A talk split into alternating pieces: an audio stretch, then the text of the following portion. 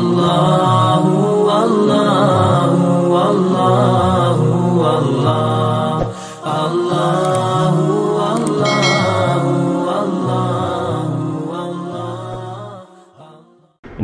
لله نحمده ونستعينه ونستغفره ونؤمن به ونتوكل عليه ونعوذ بالله من شرور أنفسنا ومن سيئات أعمالنا من يهده الله فلا مضل له ومن يضلله فلا هادي له وأشهد أن لا إله إلا الله وحده لا شريك له وأشهد أن محمدا عبده ورسوله أما بعد اللهم صل على محمد وعلى آل محمد كما صليت على إبراهيم وعلى آل إبراهيم إنك حميد مجيد اللهم بارك على محمد وعلى آل محمد كما باركت على إبراهيم وعلى آل إبراهيم إنك حميد مجيد. எல்லாம் வல்ல அல்லாஹ் ஜல்ல ஷானு தாலாவின் நல்லடியார்களே, அல்லாஹ்வுடைய பெருங்கருணையின் காரணமாக நம்முடைய இந்த ஓய்வு நேரத்தை நம்ம வந்து மார்க்க கல்வி கற்றுக்கிறதுக்காக நம்ம வந்து அல்லாஹ் வந்து நமக்கு பாக்கியம் செஞ்சுருக்கோம். இது சாதாரண ஒரு மேட்ரு கிடையாது. நீங்கள் ஒரு விஷயம் நீங்கள் புரிஞ்சுக்கணும். ஏன்னா இங்கே வந்து மனித உள்ளங்கள் வந்து பல துனியாவுடைய காரியங்களின் பக்கம் ஈர்க்கப்படுறத தவிர்த்து இதன் பக்கம் வந்து ஈர்க்கப்படுது அப்படின்னா இன்ஷா அல்லாஹ் அல்லாஹ்வுடைய மிகப்பெரிய ஒரு அருள். அப்போது இது வந்து அல்லாஹ் நமக்கு வந்து ஒரு பாக்கியம் செஞ்சுருக்கோம். இப்போ அதை வந்து நம்ம ஒரு தொடராக நம்ம வந்து அந்த கர்பலாவுடைய நிகழ்வை வந்து பார்க்குறதுக்கு முன்னாடி அதற்குண்டான பின்னணி என்ன அப்படிங்கிறத நம்ம பார்க்குறதுக்கு ஆரம்பித்தோம். ஏன்னா கர்பலாவை பற்றி சுருக்கமாக சொன்னால் அதுக்கு ஒரு வெயிட் இல்லாமல் போயிடும். ஏன் அப்படின்னா ஹுசைன் அலியாவும் சரி அவங்களுடைய அந்த குடும்பத்தினரும் சரி அந்த தியாகம் வந்து ஏன் செஞ்சாங்க, அவ்வளோ எதுக்காக அந்த அளவுக்கு வெயிட்டாக அது கொடுத்து நடந்துக்கிட்டாங்க அப்படிங்கிற அந்த விஷயந்தான் மெயின். இப்போ அதான் ஒரு பகுதியாக முதல் பகுதியாக போன வாரம் சென்ற இதில் வந்து நிகழ்வில் அமர்வில் என்ன பார்த்தோம் அப்படின்னா, நபி ஸல்லல்லாஹு அலைஹி வஸல்லம் அவர்களுக்கு இருக்கக்கூடிய சிறப்பு என்ன, நபி ஸல்லல்லாஹு அலைஹி வஸல்லம் அவங்களுக்கு மற்ற நபிமார்களுக்கு இல்லாத ஒரு சிறப்பு இருக்கிறதா சொல்கிறோம். அதான் அவங்களுக்கு இருக்கிற சிறப்பு என்ன, நபி ஸல்லல்லாஹு அலைஹி வஸல்லம் அவர்களுக்கு சிறப்பு கொடுக்கப்பட்ட அந்த சிறப்பு பணி என்ன, அது வந்து எவ்வளோ மகத்துவம் வாய்ந்த பணி, எங்கெங்கிருந்து அந்த வேலை வந்து ஷிஃப்ட் ஆகி நபி ஸல்லல்லாஹு அலைஹி வஸல்லம் கையில் அந்த ஆர்டர் கொடுக்கப்படுது. அதாவது மூசா நபி காலத்திலிருந்து அந்த வேலை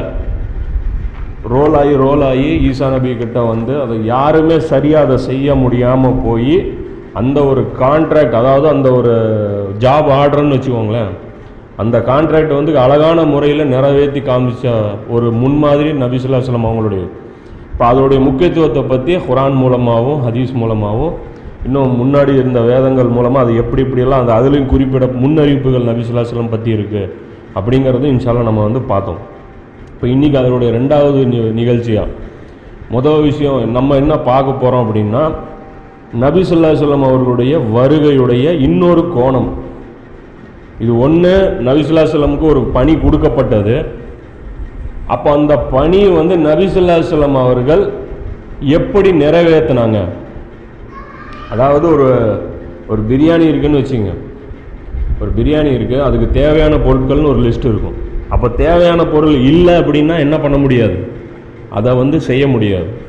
பொருட்கள் இருக்குது, செய்ய தெரியல, செய்முறை மாற்றி செய்கிறான், முதல்ல செய்ய வேண்டியது கடைசியாக செய்கிறான், கடைசியாக செய்ய வேண்டியது முதல்ல செய்கிறான். எல்லாம் முதல்ல வந்து தண்ணி வைக்கணும், அதாவது முதல்ல மசாலா போடணும், அதுக்கப்புறம் கறியை போடணும், அது வேக வச்சதுக்கப்புறம் தண்ணி போடணும், கடைசியாக அரிசி போடணும். இதுதான் ப்ராசஸ். ஆனால் ஒருத்தன் என்ன பண்ணுறான், எடுத்தோடனே ஒருத்தன் அரிசியை போட்டான், அதுக்கப்புறம் மசாலாவை போட்டாங்க, தண்ணியை போட்டான், கடைசியாக கறியை போட்டு தம் விட்டான் அப்படின்னா பிரியாணி வருமா, வராது. அப்போ அது மாதிரி செய்முறை மிக ரொம்ப முக்கியம். அப்போ அதைத்தான் இன்ஷா அல்லாஹ் நபி ஸல்லல்லாஹு அலைஹி வஸல்லம் அவர்கள் எப்படி சாதிச்சு காட்டினாங்க. அதாவது மூசா நபி அந்த வேலையை செய்ய முடியல, அதாவது செய்யறதுக்கு உண்டான தேவையான பொருட்கள் இல்லை. தேவையான பொருட்கள் என்ன, சொல்றதை கேட்டு நடக்கக்கூடிய, கட்டுப்பட்டு நடக்கக்கூடிய ஒரு டிசிப்ளினான ஒரு ஜமாத்து தேவை.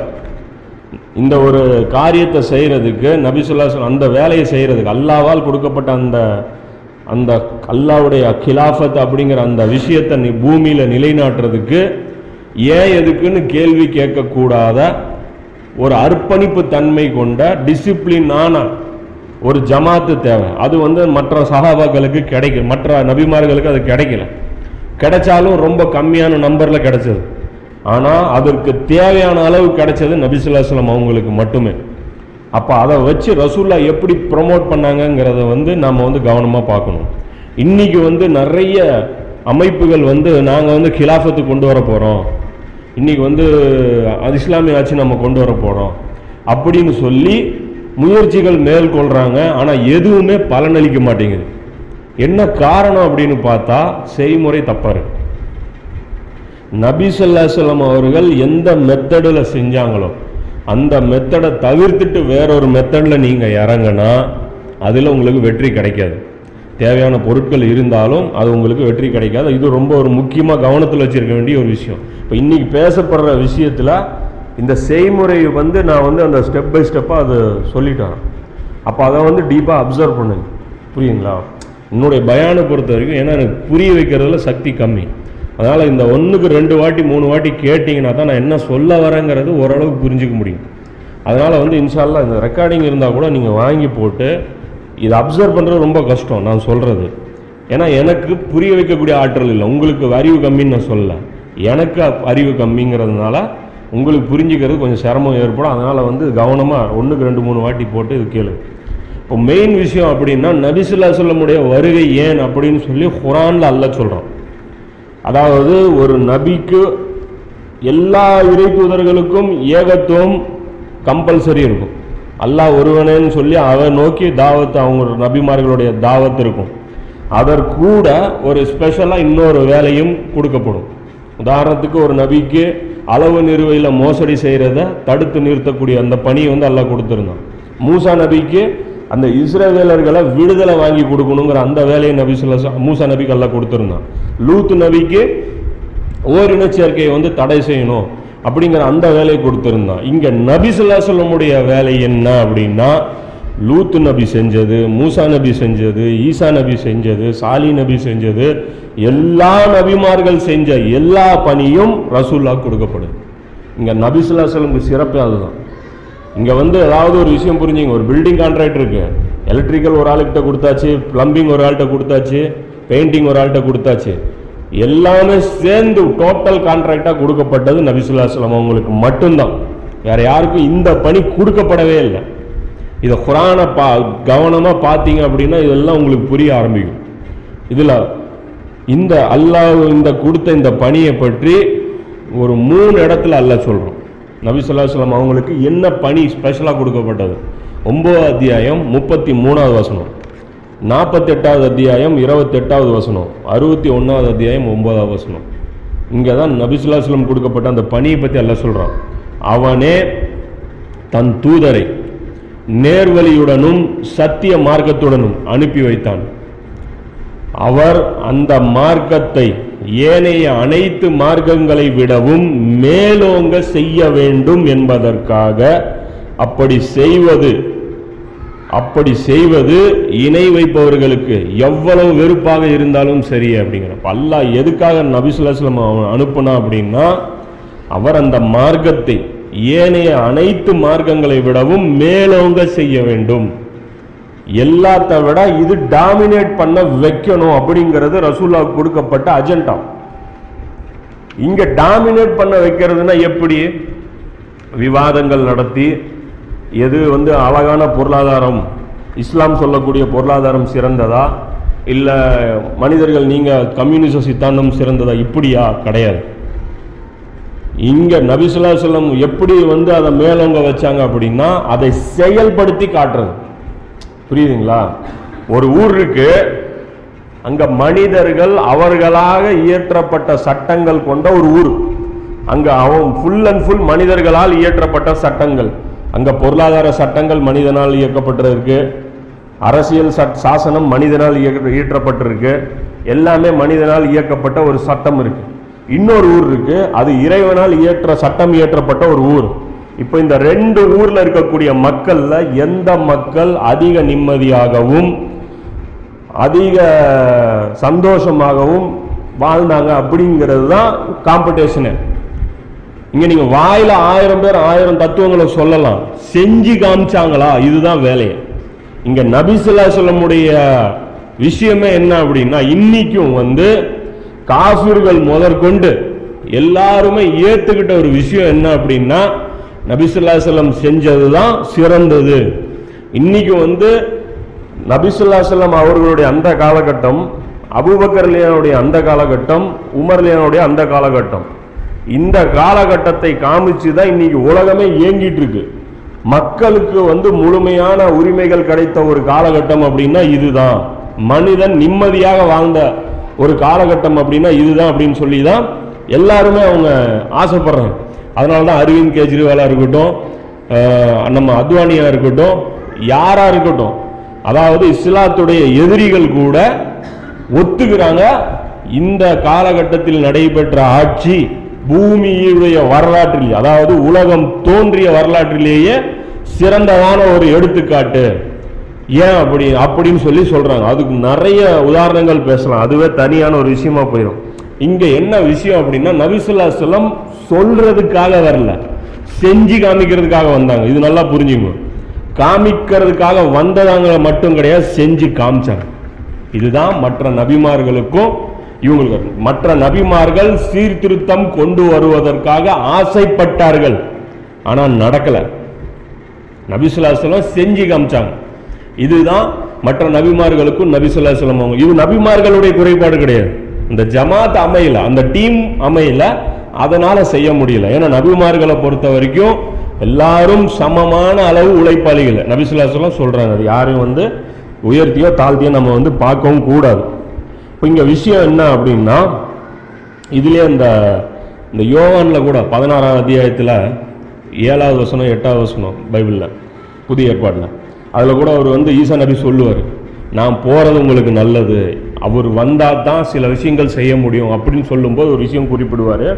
அவர் யார்? நபி ஸல்லல்லாஹு அலைஹி வஸல்லம் பாவத்தை குறித்தும் நீதியை குறித்தும் நியாய தீர்ப்பை குறித்தும் உலகத்தை கண்டித்து உணர்த்துவார்.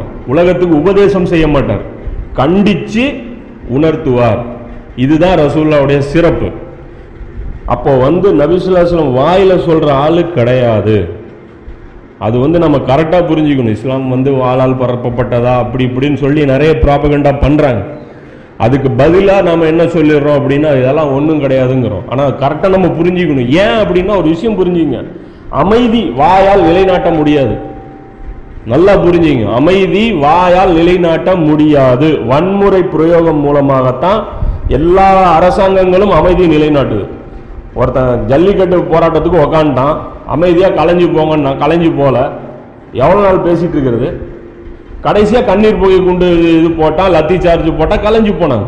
அப்போ அமைதி நிலைநாட்ட வேண்டும் என்பதற்காக அதிகாரம் இருப்பவர்கள், அதாவது எல்லாரும் வன்முறையை கையெடுக்கக்கூடாது, அதிகாரத்தில் இருப்பவர்கள் வன்முறையை பிரயோகிப்பது இந்த உலகம் ஏற்றுக்கொண்ட ஒரு நடைமுறை.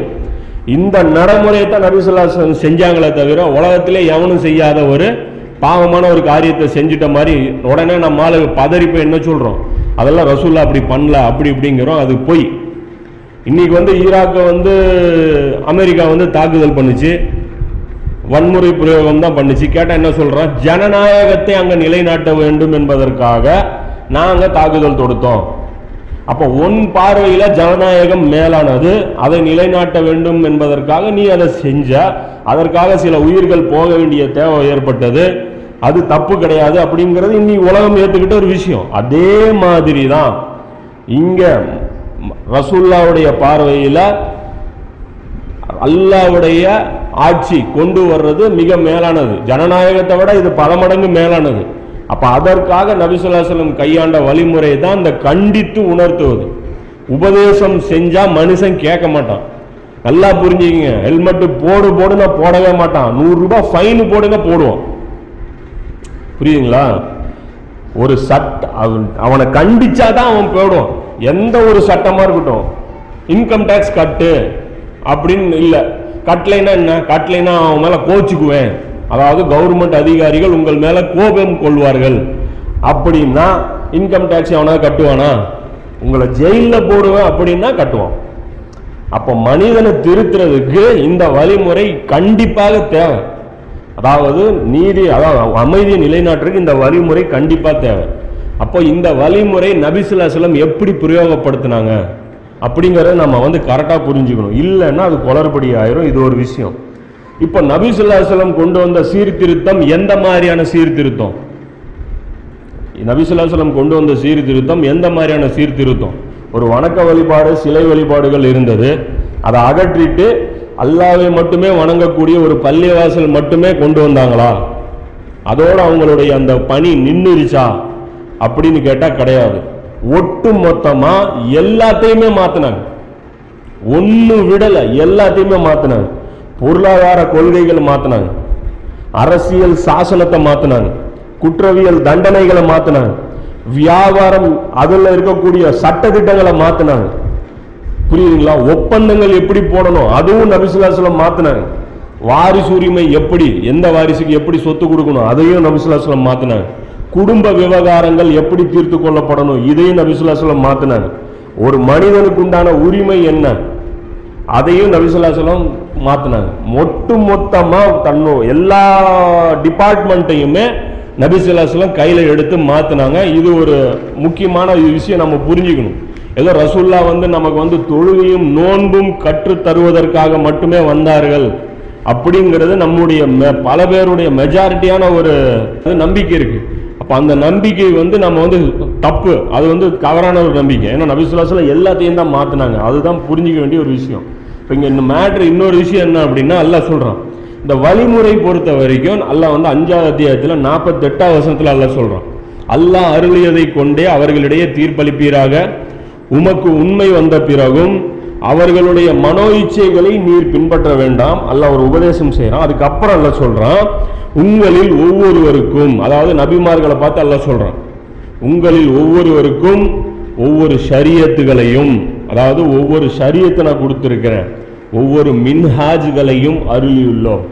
ஷரியத்து அருளி இருக்கோம், மின்ஹாஜுகளையும் நாம் வந்து அருளி இருக்கோம் அப்படின்னு சொல்லி அல்லாஹ் சொல்கிறோம். அப்போ ஷரியத்துன்னு என்ன, மின்ஹாஜுன்னு என்ன? ஷரியத் அப்படிங்கிறது சட்டத்திட்டங்கள், மின்ஹாஜ் அப்படிங்கிறது அதை எப்படி நடைமுறைப்படுத்தணுங்கிற வழிமுறை. புரியுதுங்களா? அப்போ அந்த மின்ஹாஜையும் நம்ம வெயிட்டு கொடுக்கணும். ரசூல்லா செஞ்சதைத்தான் செய்யணும். ரசூல்லா எப்படி ஸ்டெப் பை ஸ்டெப்பாக கொண்டு போனாங்களோ அப்படி தான் கொண்டு போகணும். இல்லைன்னா காரியம் கெட்டுரும். அந்த காரியம் தான் இன்றைக்கி வந்து கெட்டு நாசமாக போயிட்டுருக்கு. இன்றைக்கி வந்து இஸ்லாத்து ஜிஹாதை பற்றி யாராவது பேசினாலும் மிகப்பெரிய வந்து விமர்சனங்கள் வர்றதுக்கு காரணமும் இதுதான். ஏன்னா ரசூல்லாவுடைய வழிமுறை வந்து இவங்க வந்து கோட்டை விட்டுட்டாங்க. அப்போ ஷரியத்தில் வந்து டீப்பாக அப்சர்வ் பண்ணுறாங்க, ஷரியத்தை வந்து நிறைய பார்க்குறாங்க, எது ஹலால் ஹராமு இதில் டீப் டிஸ்கஷன் நடைபெறுது. ஆனால் மன்ஹஜ் அப்படிங்கிற விஷயத்தில் நம்ம வந்து அவ்வளோவா நம்ம கவனமே எடுத்துக்கிறது இல்லை. நபி ஸல்லல்லாஹு அலைஹி வஸல்லம் இஸ்லாமிய ஆட்சி கொண்டு வந்தாங்க, எப்படியான படிகளை கடந்து அது வந்துச்சு அப்படிங்கிறது கேட்டால் நம்மள பெரிய பெரிய ஆலிம்களுக்கு கூட விளக்கம் வந்து தெரியுது கிடையாது. ஏன்னா ஏருக்கு மாறாக விளங்குறாங்க. இப்போ இதை வந்து சொல்ல போனால் முஸ்லீம்களை விட காஃபிர்கள் நல்லா புரிஞ்சிருக்கிறாங்க. உதாரணத்துக்கு இந்த 100 பேர் உலக வரலாற்றை மாற்றி அமைத்த 100 பேருங்கிற அந்த புக் இருக்கு இல்லையா, மைக்கேல் ஹார்ட் எழுதினது. இப்போ அந்த புக்கில் அவர் வந்து குறிப்பிடுறார், என்ன சொல்றாரு அப்படின்னா, மார்க்கம் மற்றும் ஆட்சி அதிகாரம் இரண்டிலும் வெற்றி பெற்ற ஒரே மனிதர் முஹம்மதை தவிர வேறு யாரும் இல்லை, இவரை தவிர வேறு யாரும் இல்லை அப்படிங்கிறார். அதே மாதிரி இன்னொரு வரலாற்று ஆசிரியர் அவர் என்ன சொல்றார் அப்படின்னா, இதற்கு முன் இதை உபதேசம் செய்தவர்கள் வரலாற்றில் பலர் உண்டு. இந்த முகம்மது கொண்டு வந்த இந்த தத்துவங்கள் இருக்குல்ல, ஒரே சமமாக இருக்கணும், ஏழைகள் நசுக்கப்படக்கூடாது, அநியாயம் செய்யக்கூடாது, மனிதன் வந்து வரம்பு மீறக்கூடாது, இதெல்லாம் பேசினவன் இதுக்கு முன்னாடி நிறைய பேர் இருந்தான் வரலாற்றில். இதுக்கு முன்னாடி நிறைய பேர் இதை பேசியிருக்கிறாங்க. ஆனால் தான் ஆசைப்பட்ட விஷயங்கள் தன் வாழ்நாளிலேயே செய்து முடித்தவர் முகம்மதை தவிர வேறில்லை. இங்கே என்னன்னா நல்லா புரிஞ்சுக்கும், இந்த கம்யூனிசம் வந்து இன்றைக்கி வந்து நடைமுறைக்கு வந்தது. ஆனால் கம்யூனிசத்துடைய தோற்றுவித்தவர் பார்த்தீங்கன்னா கார்ல் மார்க்ஸ். கார்ல் மார்க்ஸ் வந்து ஒரு காலகட்டத்தில் கம்யூனிச சிந்தனை அவருடைய உள்ளத்தில் உதிச்சது. அவர் ஒரு புக் எழுதுகிறாரு, டாஸ் கேபிட்டல் அப்படிங்கிற புக்கு. ஆனால் அவருடைய வாழ்க்கையில் கம்யூனிசம் ஏதாவது ஒரு நாடில் நடைமுறைக்கு வந்துச்சா? வரல. அதற்கப்புறம் லெனின் வந்து அதிலிருந்து இம்ப்ரெஸ் ஆகி, அந்த புக்குடைய இம்ப்ரெஸ் ஆகி லெனின் வந்து ரஷ்யாவில் வந்து அது கொண்டு வர்றாரு. அப்போ அதுக்கும் ரொம்ப ஒரு காலகட்டம் தேவைப்பட்டுருச்சு. அதே மாதிரி தான் சுதந்திர போராட்டத்துடைய விதை பார்த்தீங்கன்னா 1800 சில்லறையில் எவனோ போட்டிருப்பான், அதை அறுவடை பண்ணதுனால காந்தியாவும் நேருவாவும் இந்த மாதிரியான ஆட்கள் இருப்பாங்க. அதே மாதிரி சித்தாந்தம் யாருதாவது இருக்கும், அதை நடைமுறைப்படுத்தினவங்க பல தலைமுறை கழிச்சு வந்திருக்கும். ஆனால் தன்னுடைய சித்தாந்தம் தன் கண் முன்னாடி வெற்றி பெற்றதை பார்த்த ஒரே மனிதர் நபி ஸல்லல்லாஹு அலைஹி வஸல்லம் அவங்க மட்டும்தான். அப்போ அவ்வளோ பவர்ஃபுல்லான அந்த மன்ஹஜ், அதாவது நபி ஸல்லல்லாஹு அலைஹி வஸல்லம் உடைய செயல்முறை இருக்கு இல்லையா, அந்த ப்ராசஸ் அவ்வளோ பவர்ஃபுல்லான ஒரு ப்ராசஸ். அதை விட்டதன் காரணமாக நம்மளால் வந்து பாருங்கள், ரசூல்லாவுடைய அந்த காலகட்டத்தில் இஸ்லாம் சல்லுன்னு டெவலப் ஆச்சு. அதாவது அந்த குலஃபாய் ராஷிதீன்களுடைய அந்த 30 வருஷத்துக்கு அப்புறம் அப்படியே ஸ்டாப் ஆயிடுச்சு. இன்னி வரைக்கும் அது பரவலையே, எங்கேயுமே அந்த தூய்மையான இஸ்லாம் எங்கே இருக்குது இன்றைக்கி வந்து அதை தேடிட்டு இருக்கிறோம். இப்போ அதில் தான் நமக்கு வருத்தம் கூட என்ன அப்படின்னு வருது அப்படின்னா, நபி ஸல்லல்லாஹு அலைஹி வஸல்லம் இவ்வளோ கஷ்டப்பட்டு இவ்வளோ கொண்டு வந்த ஒரு விஷயத்தை வந்து முஸ்லீம்களே செதைச்சிட்டாங்க அப்படிங்கிற அந்த ஆதங்கம் தான் நமக்கு வந்து வருது. ஏன்னா ஒரு காஃபிர் வந்து இதை வந்து செதைக்கலை. ரசூலுல்லா எதுக்கு பாடுபட்டாங்களோ அந்த உடைய பலனை வந்து வீணா போனதே வந்து முஸ்லீம்கள்னால தான். அந்த வீணா போனது உணரக்கூட முடியாமல் ஒரு சமுதாயம் ஒரு கட்டத்தில் போயிருச்சு. நபி ஸல்லல்லாஹு அலைஹி வஸல்லம் கொண்டு வந்த அந்த இது நான் வீணா போகுதுன்னு கூட அவங்களால கண்டுபிடிக்க முடியாத ஒரு காலகட்டம் வந்துச்சு. அதை உணர்த்திட்டு போனவர் தான் ஹுசைன் ரலியல்லாஹு. இது முடிஞ்சு போச்சு, ரசூலுல்லாவுடைய உழைப்பு எல்லாம் வீணாகி போய்விட்டதுன்னு உணர்த்திட்டு இந்த சமுதாயத்துக்கு ஸ்ட்ராங்காக ஒரு மெசேஜ் தன்னுடைய ரத்தத்தின் மூலமாக எழுதி கொடுத்துட்டு போனாங்க ஹுசைன் ரலியல்லாஹு. அதனால தான் அவரை வந்து நம்ம வந்து நினைவு கூறணும் அப்படிங்கிறது வந்து நம்ம சொல்கிறோம். அப்போ இது ஒரு விஷயம் புரிஞ்சுங்க. அப்போ காஃபிர்கள் வந்து கூட ஒத்துக்கிறாங்க ரசூல்லா தான் இவ்வளோ சக்ஸஸ்ஃபுல்லாக அதை வந்து நடைமுறைப்படுத்தினாங்க அப்படிங்கிறது. இப்போ இது வந்து நடைமுறைப்படுத்தினது எப்படி அப்படிங்கிறது தான் நம்ம சிம்பிளாக பார்ப்போம். ஏன் அப்படின்னா இதை பொறுத்த வரைக்கும் ரஹீகா எடுத்துக்கிட்டோம் பெரிய புக்கு, இன்னொரு புக்கு அந்நிதாயா வன்னிதாயா எடுத்துக்கிங்க பெரிய புக்கு, இது மாதிரியான பெரிய பெரிய புக்குகள் வரலாற்று புத்தகங்கள் எடுத்தால் ரொம்ப ரொம்ப பெருசு. அப்போ வந்து நிறைய அதை நீங்கள் படித்தா தான் அதில் வந்து உங்களுக்கு விஷயங்கள் வந்து புரியும். ஆனால் நான் சொல்கிற இந்த விஷயங்கள் மைண்டில் வச்சுங்க, நோட் பண்ணி வச்சுங்க, இந்த விஷயங்கள் மைண்டில் வச்சுங்க. அப்போ அதை வச்சுக்கிட்டு அந்த வரலாறையோ பார்த்தீங்கன்னாலும் சரி, அந்த சம்பந்தப்பட்ட அந்த குர்ஆன் ஆயத்துகள் நீங்கள் கடக்கும் போதும் அந்த சம்பந்தப்பட்ட அந்த ஹதீஸ்கள் கடக்கும் போதும் நான் சொல்கிற இந்த விஷயமும் இணைச்சி பார்க்கும்போது உங்களுக்கு நல்ல ஒரு இது கிடைக்கும், ஒரு கிளியரான ஒரு பிக்சர் கிடைக்கும். பொதுவாக ஹதீஸ்களை பொறுத்த வரைக்கும் ஒரு விஷயம் புரிஞ்சுங்க, ஹதீஸ்கள் வந்து எப்படி நபி ஸல்லல்லாஹு அலைஹி வஸல்லம் பேசுனாங்களோ அப்படி வரிசைப்படி நமக்கு இல்லை. குர்ஆனை பொறுத்த வரைக்கும் ரசூலுல்லா எப்படி நமக்கு தேவையோ அப்படி வரிசைப்படுத்திட்டு போயிட்டாங்க. ஹதீஸை பொறுத்த வரைக்கும் ஒவ்வொரு ஹதீஸ் முஹதீஸ் அவங்கவுங்களுக்கு எப்படி அது வரிசைப்படுத்தணும்னு தோணுச்சோ அதெல்லாம் அவங்க பண்ணாங்க. உதாரணத்துக்கு புகாரி முஸ்லீம் எடுத்துங்க, அவங்க என்ன பண்ணாங்க, சட்டத்திட்டங்களின் அடிப்படையில் நபிமொழிகளை தொகுத்தாங்க. அதாவது தொழுகை பற்றிய பாடம், ஈமான் பற்றிய பாடம், ஒழு சம்பந்தமான பாடம் அப்படிங்கிறத வச்சு அவங்க மொழிபெயர் ஒழுங்குபடுத்தினாங்க. அதே வந்து இந்த முஸ்னது அப்படிங்கிற அந்த கிதாபுகள் எடுத்தீங்க அப்படின்னா ஒரு நபி மொழி, அதாவது ஒரு நபித்தோழர் அவர் அறிவிக்கக்கூடிய எல்லா தலைப்பு செய்திகளும் ஒரு இடத்துல கொண்டு வந்துட்டாங்க. அதாவது அபூபக்கர் சொன்ன ஹதீஸ் அது எதை பற்றியதுங்கிறது அவங்க பார்க்கல. இவர் புகாரி முஸ்லீம் இமாம் என்ன பண்ணாரு, டாபிக்கை பார்த்தாரு, இவர் என்ன பார்த்தாரு, ஆளை பார்த்தாரு. இப்படி ஆளாளுக்கு இப்படி அவங்களுக்கு தோணது செஞ்சாங்க. ஆனால் இப்படி யாருமே செய்யல. மக்காவில் முதல் நாள் இறங்கின ஹதீஸு, 2வது நாள் ரசூல்லா பேசுனது, இந்த சீக்வன்ஸ் படி இது வந்து ஹிஜ்ரி 1ல் இறங்கப்பட்ட, அதாவது நுபுவத்துடைய முதல் வருடம் இறங்கின ஹதீஸ்கள், 2வது வருஷம் உடைய ஹதீஸு, 3வது வருஷம் ஹதீஸு, அப்படியே ஸ்டெப் பை ஸ்டெப்பாக போய் மதீனாவில் 1, 2, 3ன்னு சொல்லி அப்படி வந்து வரிசை வந்து அதிகமாக யாரும் படுத்தலாம். அந்த வேலையை தான் வரலாற்று நூல்கள் பண்ணுது. நீங்கள் ரஹீக்கு படிக்கிறோம் அதுன்னு ஒன்று நீங்கள் வந்து வரலாற்று நியாயம் படிக்கணும்னு நினச்சிடுறீங்க. அவங்க வெறும் சீக்வன்ஸ் பண்ணி கொடுக்குறாங்க, அவ்வளோதான். புரியுது நான் சொல்கிறது? புகாரி முஸ்லீம் திருமிதி அபூதாவுதில் இருக்கக்கூடிய ஹதீஸ்களே அவங்க வரிசையாக அடுக்கி கொடுப்பாங்க. இது இப்படி நடந்ததுங்கும் போது நமக்கு ரசூல்லாவோடு சேர்ந்து வாழ்ந்த ஒரு திருப்தி நமக்கு கிடைக்கும். அந்த மாதிரியான வரலாற்று சம்பவங்கள் நம்ம பார்க்கும்போது நபி ஸல்லல்லாஹு அலைஹி வஸல்லம் உடைய அந்த காலத்திலே நம்ம டிராவல் பண்ணுற அந்த ஒரு உணர்வு நமக்கு கிடைக்கும். ரஹீக்கெல்லாம் நம்ம முதல் தடவை படிக்கும்போது கடைசியாக நபி ஸல்லல்லாஹு அலைஹி வஸல்லம் உடைய மரணத்தை பற்றிலாம் படிக்கும்போது ரசூலுல்லாஹ்வை நம்ம பிரியிற அந்த தாக்கமே நமக்கு இருந்தது. 2-3 நாள் என்னால் வந்து ஒரு நார்மலாக இருக்க முடியல, அந்த அளவுக்கு ஒரு வெயிட்டான ஒரு மேட்டராக வந்து அது போகுது. அப்போ அதை படிக்கும்போது அது ஒரு கவனத்தில் நீங்கள் பார்த்துக்கணும். இப்போ நான் என்ன இன்னைக்கு இன்னைக்கு எடுத்து சொல்ல போறோம் அப்படின்னா, நபி ஸல்லல்லாஹு அலைஹி வஸல்லம் எப்படி மக்காவில் தன்னுடைய வேலையை ஸ்டார்ட் பண்ணாங்க, எப்படி கொண்டு போனாங்க, அதில் ஒரு சில விஷயங்கள் இன்னைக்கு எடுத்திருக்கேன். எல்லாமே இவ்வளோதான் இல்லை, அதே மாதிரி புரிஞ்சுங்க. நான் சொல்கிற விஷயங்கள் ஒரு 10% தான். ஏன்னா அவ்வளோ விஷயங்கள் இருக்குது. எனக்கு எது சரின்னு, எனக்கு எது இம்பார்ட்டன்ட்னு படுதோ அதை தான் நான் நோட்ஸாக எடுக்க முடியும். இப்போ என்னுடைய அறிவுக்குட்பட்டு நான் எடுக்கிற இந்த விஷயங்கள் உங்களுக்கு கூடுதல் விளக்கங்கள் வேணும் அப்படின்னா சம்மந்தப்பட்ட புஸ்தகங்கள் நீங்கள் வாங்கி படிச்சிங்கன்னா உங்களுக்கு கிடைக்கும். அதை நீங்கள் இன்ஷால்லா அதை பாருங்கள். அப்போ முதல் விஷயம் என்ன அப்படின்னா, அந்த சமுதாயம், அந்த ஊர் நபி ஸல்லல்லாஹு அலைஹி வஸல்லம் அவர்களுடைய அந்த ஊர் இருக்கு இல்லையா, மக்கா. முதல்ல இந்த மக்காவை பற்றி பார்ப்போம். இந்த மக்கா எப்படி இருந்தது அப்படின்னு பார்த்தீங்க அப்படின்னா, மக்காவில் பொறுத்த வரைக்கும் அமைதிங்கிறதே கிடையவே கிடையாது. எப்போ பாலைவன பகுதிகளில் இயல்பாகவே மக்களுடைய வாழ்க்கை எப்படி இருக்கும் அப்படின்னா வழிப்பறி. ஏன் அப்படின்னா ஒன்றும் விளையாது. எதை விளைய வைப்பாங்க, எதை கொண்டு போய் வியாபாரம் பண்ணுவாங்க, எதை பண்ணுவாங்க, ஒன்றும் கிடையாது. அப்போ எவனாவது கொண்டு போனால் அவன்கிட்ட பிடுங்கிறது தான் இவங்களுடைய வேலையாக இருக்கும். அப்போ இதைத்தான் இவங்களுடைய மெயின் வேலையாக நிறைய பேர் அந்த குழுவினர்கள் செய்வாங்க. கொஞ்சம் மனசாட்சி இருக்கிறவன், கொஞ்சம் உறுத்துறவன் என்ன பண்ணுவான், இதெல்லாம் நம்ம செய்யக்கூடாது, கொஞ்சம் வேறு ஏதாவது ஆல்டர்னேட் வேலை இருக்கான்னு பார்ப்பான். அதில் ஏதாவது வேலை, என்ன மாதிரியான வேலைகள் கிடைக்கும் அப்படின்னா, மிருகங்கள் இருக்கும் இல்லையா, அதோடைய தோள்கள் பதப்படுத்தி அதை விற்பான், அதை பண்ணுவான். இல்லைன்னா வேறு ஏதாவது வெளியூருக்கு போய் அங்கே இருக்கக்கூடிய கூலி வேலை செஞ்சு ஏதாவது பொழைப்பு நடத்துவான். இல்லைன்னா அங்கே போய் ஏதாவது அந்த ஊர்லேருந்து ஒரு பொருள் வாங்கி கை மாத்திர இந்த வேலையை செய்வான்.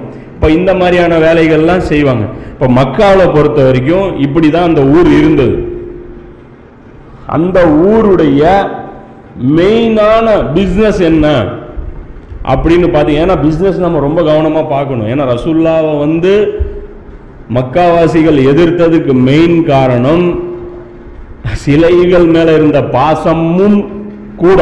பாசம் மட்டும் கிடையாது, அவங்களுடைய பொருளாதார பிரச்சனையும் மிகப்பெரிய பிரச்சனை அவங்களுக்கு அது இருந்தது. பிஸ்னஸ் ரிலேட்டடாக அவங்களுக்கு நபி ஸல்லல்லாஹு அலைஹி வஸல்லம் உடைய பிரச்சாரத்தின் மூலமாக மிகப்பெரிய இழப்பு ஏற்படவிருந்தது. அதை அதை ஒரு மனசில் வச்சு தான் ரசூலுல்லாஹ் அவங்க எதிர்த்தாங்க. என்ன அப்படின்னா, பொதுவாகவே அது உயிருக்கு உத்தரவாதம் இல்லாத ஒரு பூமி. எது அந்த அரபு தேசம் இருக்கு இல்லையா, உயிருக்கு உத்தரவாதம் இல்லாத ஒரு பூமி. அதில் பார்த்தீங்கன்னா இந்த புனித மாதங்கள் இருக்கும், துல்காய்தா, துல்ஹஜ், முஹர்ரம், அப்புறம் ரஜப்.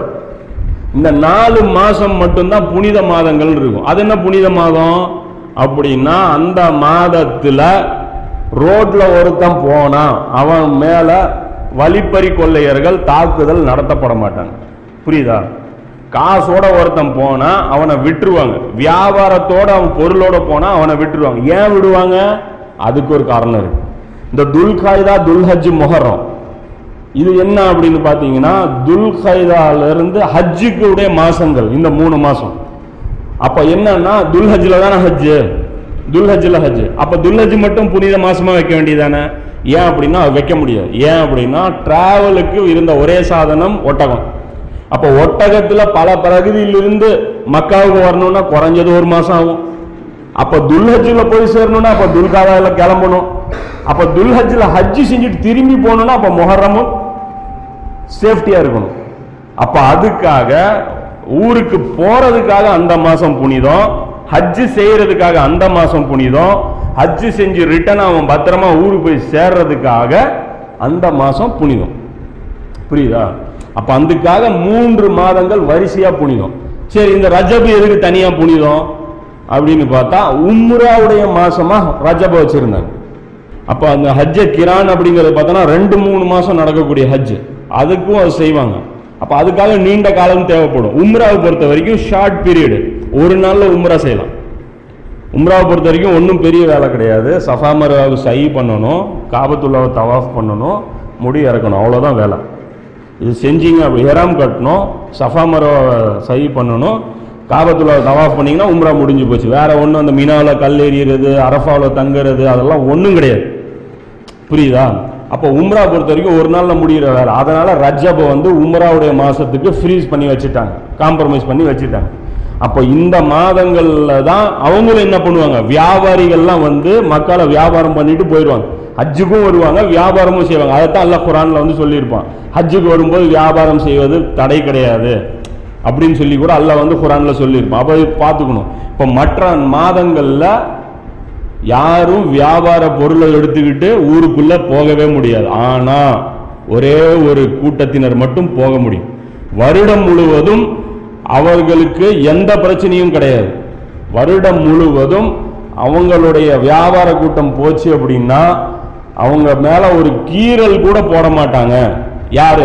மொத்த அரபு தேசத்துலேயும் ஒரு கீறல் கூட போட மாட்டாங்க. அவங்க யார் அப்படின்னா அவங்க தான் இந்த மக்காவுடைய குறைஷிகள். ஏன் அப்படின்னா அந்த ஆபிராவுடைய மன்னன் படையெடுத்து வரும்போது அந்த அபாபில் பறவை வந்து தாக்குச்சு இல்லையா? அப்போ இருந்து எல்லாருக்கும் பயம், இவங்க அல்லாவுடைய ஆளுங்க, இவங்க லேஸ்பட்ட ஆளுங்க கிடையாது. அந்த பள்ளிவாசலுக்கு ஒரு சிறப்பு இருக்கு, அந்த பள்ளிவாசலை நிர்வாகம் பண்றதுனால இவங்களுக்கும் ஒரு சிறப்பு இருக்கு. அப்படிங்கிறதுனால இவங்களுடைய வியாபார வாகனம் மட்டும் போச்சுன்னா யாரும் டச் பண்ண மாட்டாங்க. அதைத்தான் அல்லாஹ் வந்து இந்த லீலாஃபி குரைஷின் அப்படிங்கிற அந்த 106வது அத்தியாயம் இருக்கு இல்லையா, லீலாஃபி குரைஷின், குறைஷிகளுக்கு மகிழ்ச்சியை ஏற்படுத்தினோம் அல்லாஹ் சொல்றான். குளிர்கால பயணத்தையும் கோடை கால பயணத்தையும் அவர்களுக்கு ஏற்படுத்தி நாம் மகிழ்ச்சியை ஏற்படுத்தினோம். எனவே இந்த மாதிரி நான் செஞ்சல, அதற்காக இவ்வீட்டின் இறைவனை அவர்கள் வணங்கட்டும், அவனே அவர்களுக்கு பசியின் போது உணவளித்தான். நல்லா சொல்றான், இதை செஞ்சது நானு, என் மேல இருக்கிற அந்த பயத்தின் காரணமாகத்தான் உங்க மேல கை வைக்காம இருக்கிறாங்க, அதுக்காக கிரெடிட் எனக்கு வரணும். அந்த சிலைகளுக்கு இவங்க கொடுத்துட்டாங்க, இவர் அதனால என்ன சொல்றான், எனக்கு அந்த பாக்கியம் கிடைக்கணும், அதனால என்னை அவர்கள் வணங்கட்டும், அவனே அவர்களுக்கு பசியின் போது உணவளித்தான். இல்லைன்னா நீங்க பசியில செத்துருப்பீங்க, இதன் மூலமா உங்களுக்கு நான் உணவளிச்சுட்டு இருக்கிறேன். மேலும் அவர்களுக்கு அச்சத்தில் இருந்த அபயமும் அளித்தான். அதாவது அச்சம் இல்லாம இவங்க அந்த மதீனா, அந்த மக்காவுடைய அந்த பூமியில சுத்தி வருவாங்க. இது ஒரு மேட்ரு. இவங்களுடைய அதாவது குளிர்கால பயணம் கோடைகால பயணம்னு ஒன்று இருக்கு. இது என்ன அப்படின்னு பார்த்தீங்கன்னா இந்த வேர்ல்டு மேப் எடுத்து பாருங்க, இந்த கடல் பிரதேசம் இருக்கும், யமனுடைய கடல் பிரதேசத்து வரைக்கும் வருவாங்க, அதுக்கு மேலே டிராவல் பண்ண முடியாது. நடுவில் இருக்கிற பிரதேசத்தை கடந்து இஸ்ரேல், அதாவது ஷாம் இருக்கு இல்லையா, ஷாம் தான் இஸ்ரேல், அந்த காலத்தில் இருந்த பெரிய ஷாம். இன்னைக்கு இருக்கிற சிரியா மட்டும் இஸ்ரேல் கிடையாது. சிரியா, ஜோர்டான், இஸ்ரேலு, இது எல்லாம் சேர்ந்த ஒரு ஷாம், பெரிய ஷாம். அப்போ இங்கிருந்து பொருள் பை ரோடா எடுத்துட்டு போய் அந்த கடற்கரையில போய் டெலிவரி கொடுத்தா அங்கிருந்து உலகத்துடைய மறுபாதிக்கு அந்த வியாபார பொருள் போயிடும். அப்போ இந்த இடத்தை கிராஸ் பண்ண வைக்கிற ஒரே கூட்டம் இந்த குறைஷியர்கள் தான். இவங்க என்ன பண்ணுவாங்க அப்படின்னா இங்கிருந்து கொண்டு போறதுக்கு குளிர்காலத்தையும் அங்கிருந்து கொண்டு வர்றதுக்கு வெயில் காலத்தையும் இவங்க செலக்ட் பண்ணி வச்சிருப்பாங்க. கிளைமேட்டை பொறுத்து இங்கே கிளைமேட்டில் இங்கே டெம்பரேச்சர் ஹீட்டில் வந்து இங்கே கம்ஃபர்ட்டாக இருக்கும்னா அங்கேருந்து இந்த ட்ராவலில் போடுவாங்க. அப்போ தான் இந்த அபு சுஃபியான் கொண்டு போகிறார்ல படை, அது கூட இந்த படம் இந்த மாதிரியான ஒரு பொருளை தான். நல்லா புரிஞ்சுங்க, வியாபார கூட்டம் கொண்டு போனாங்க, என்ன விளைஞ்சுதாங்க, எதுக்காக வியாபார கூட்டம் போச்சு, என்ன ஒன்றுமே உற்பத்தி இல்லை, அப்புறம் என்னத்தை வியாபாரத்தை கூட்டத்தை எடுத்துகிட்டு இவர் போனார். அப்போ இதுதான் இவங்களுடைய வேலை. இவங்களை தவிர வேறு யாரும் அந்த வேலை செய்ய முடியாது. ஏன் அப்படின்னா இந்த மாதிரியான ஒரு ப்ரொடெக்ஷன் அவங்களுக்கு இந்த காபத்துல்லா மூலமா அவங்களுக்கு கிடைச்சிட்டு இருந்தது. அப்போ நபி ஸல்லல்லாஹு அலைஹி வஸல்லம் அவங்க இருக்கும்போது காலகட்டம் இப்படிப்பட்ட காலகட்டம். அப்போ இந்த காலகட்டத்தை நீங்க இன்னொரு விஷயமும் நீங்க புரிஞ்சுக்கணும். என்ன அப்படின்னா இந்த வழிப்பறி கூட்டத்தினர் இருக்காங்க இல்லையா, அவங்க எல்லாம் என்ன பண்ணாங்க அப்படின்னா இந்த காபத்துல்லாவுக்கு ஒரு சிறப்பு இருக்கிறது தெரிஞ்சு தங்களுடைய சின்ன சின்ன சிலைகள் இருந்தது இல்லை, அதையெல்லாம் கொண்டு வந்து என்ன பண்ணாங்க, இந்த காபத்துள்ளால் இருக்கக்கூடிய இந்த குறைஷிகிட்ட அபு சுஃபியான், அபு ஜஹீல் இவங்க கிட்ட கொண்டு வந்து கொடுத்துருவாங்க. இதை வந்து காபத்துள்ளால வச்சிங்க அப்படின்னா எங்க கடவுள்களுக்கு ஒரு மரியாதை, எங்க சாமி காபத்துள்ளாலே ஒரு பிரான்ச்சு வச்சிருக்கோம், எங்க சாமியுடைய ஒரு சிலை அங்கேயும் ஒரு ஜெராக்ஸ் காப்பி இருக்கு அப்படின்னா எங்களுக்கு ஒரு கெத்து. அதாவது நியூஸ் பேப்பர்ல ஒரு பேர் வந்துருச்சுன்னா அவனுக்கு ஒரு புகழாயிருது இல்லை, அது மாதிரி வந்து அவனுக்கு வந்து ஒரு பெருமைக்காக அவன் கொடுத்துருப்பான். அது மாதிரி சுற்றி இருக்கிற ஊர்ல இருந்து 365 சிலையும் காபத்துள்ளால ஒரு ஸ்கேன் காப்பி இருக்கும். அப்போ இங்க நபி ஸல்லல்லாஹு அலைஹி வஸல்லம் வந்து சிலைகளை ஒழிக்கணும் அப்படின்னோடனே இப்போ என்ன ஆயிரும், அந்த ஊர்காரனுடைய சிலையை வந்து இவர் உடைக்க சொல்றாரு.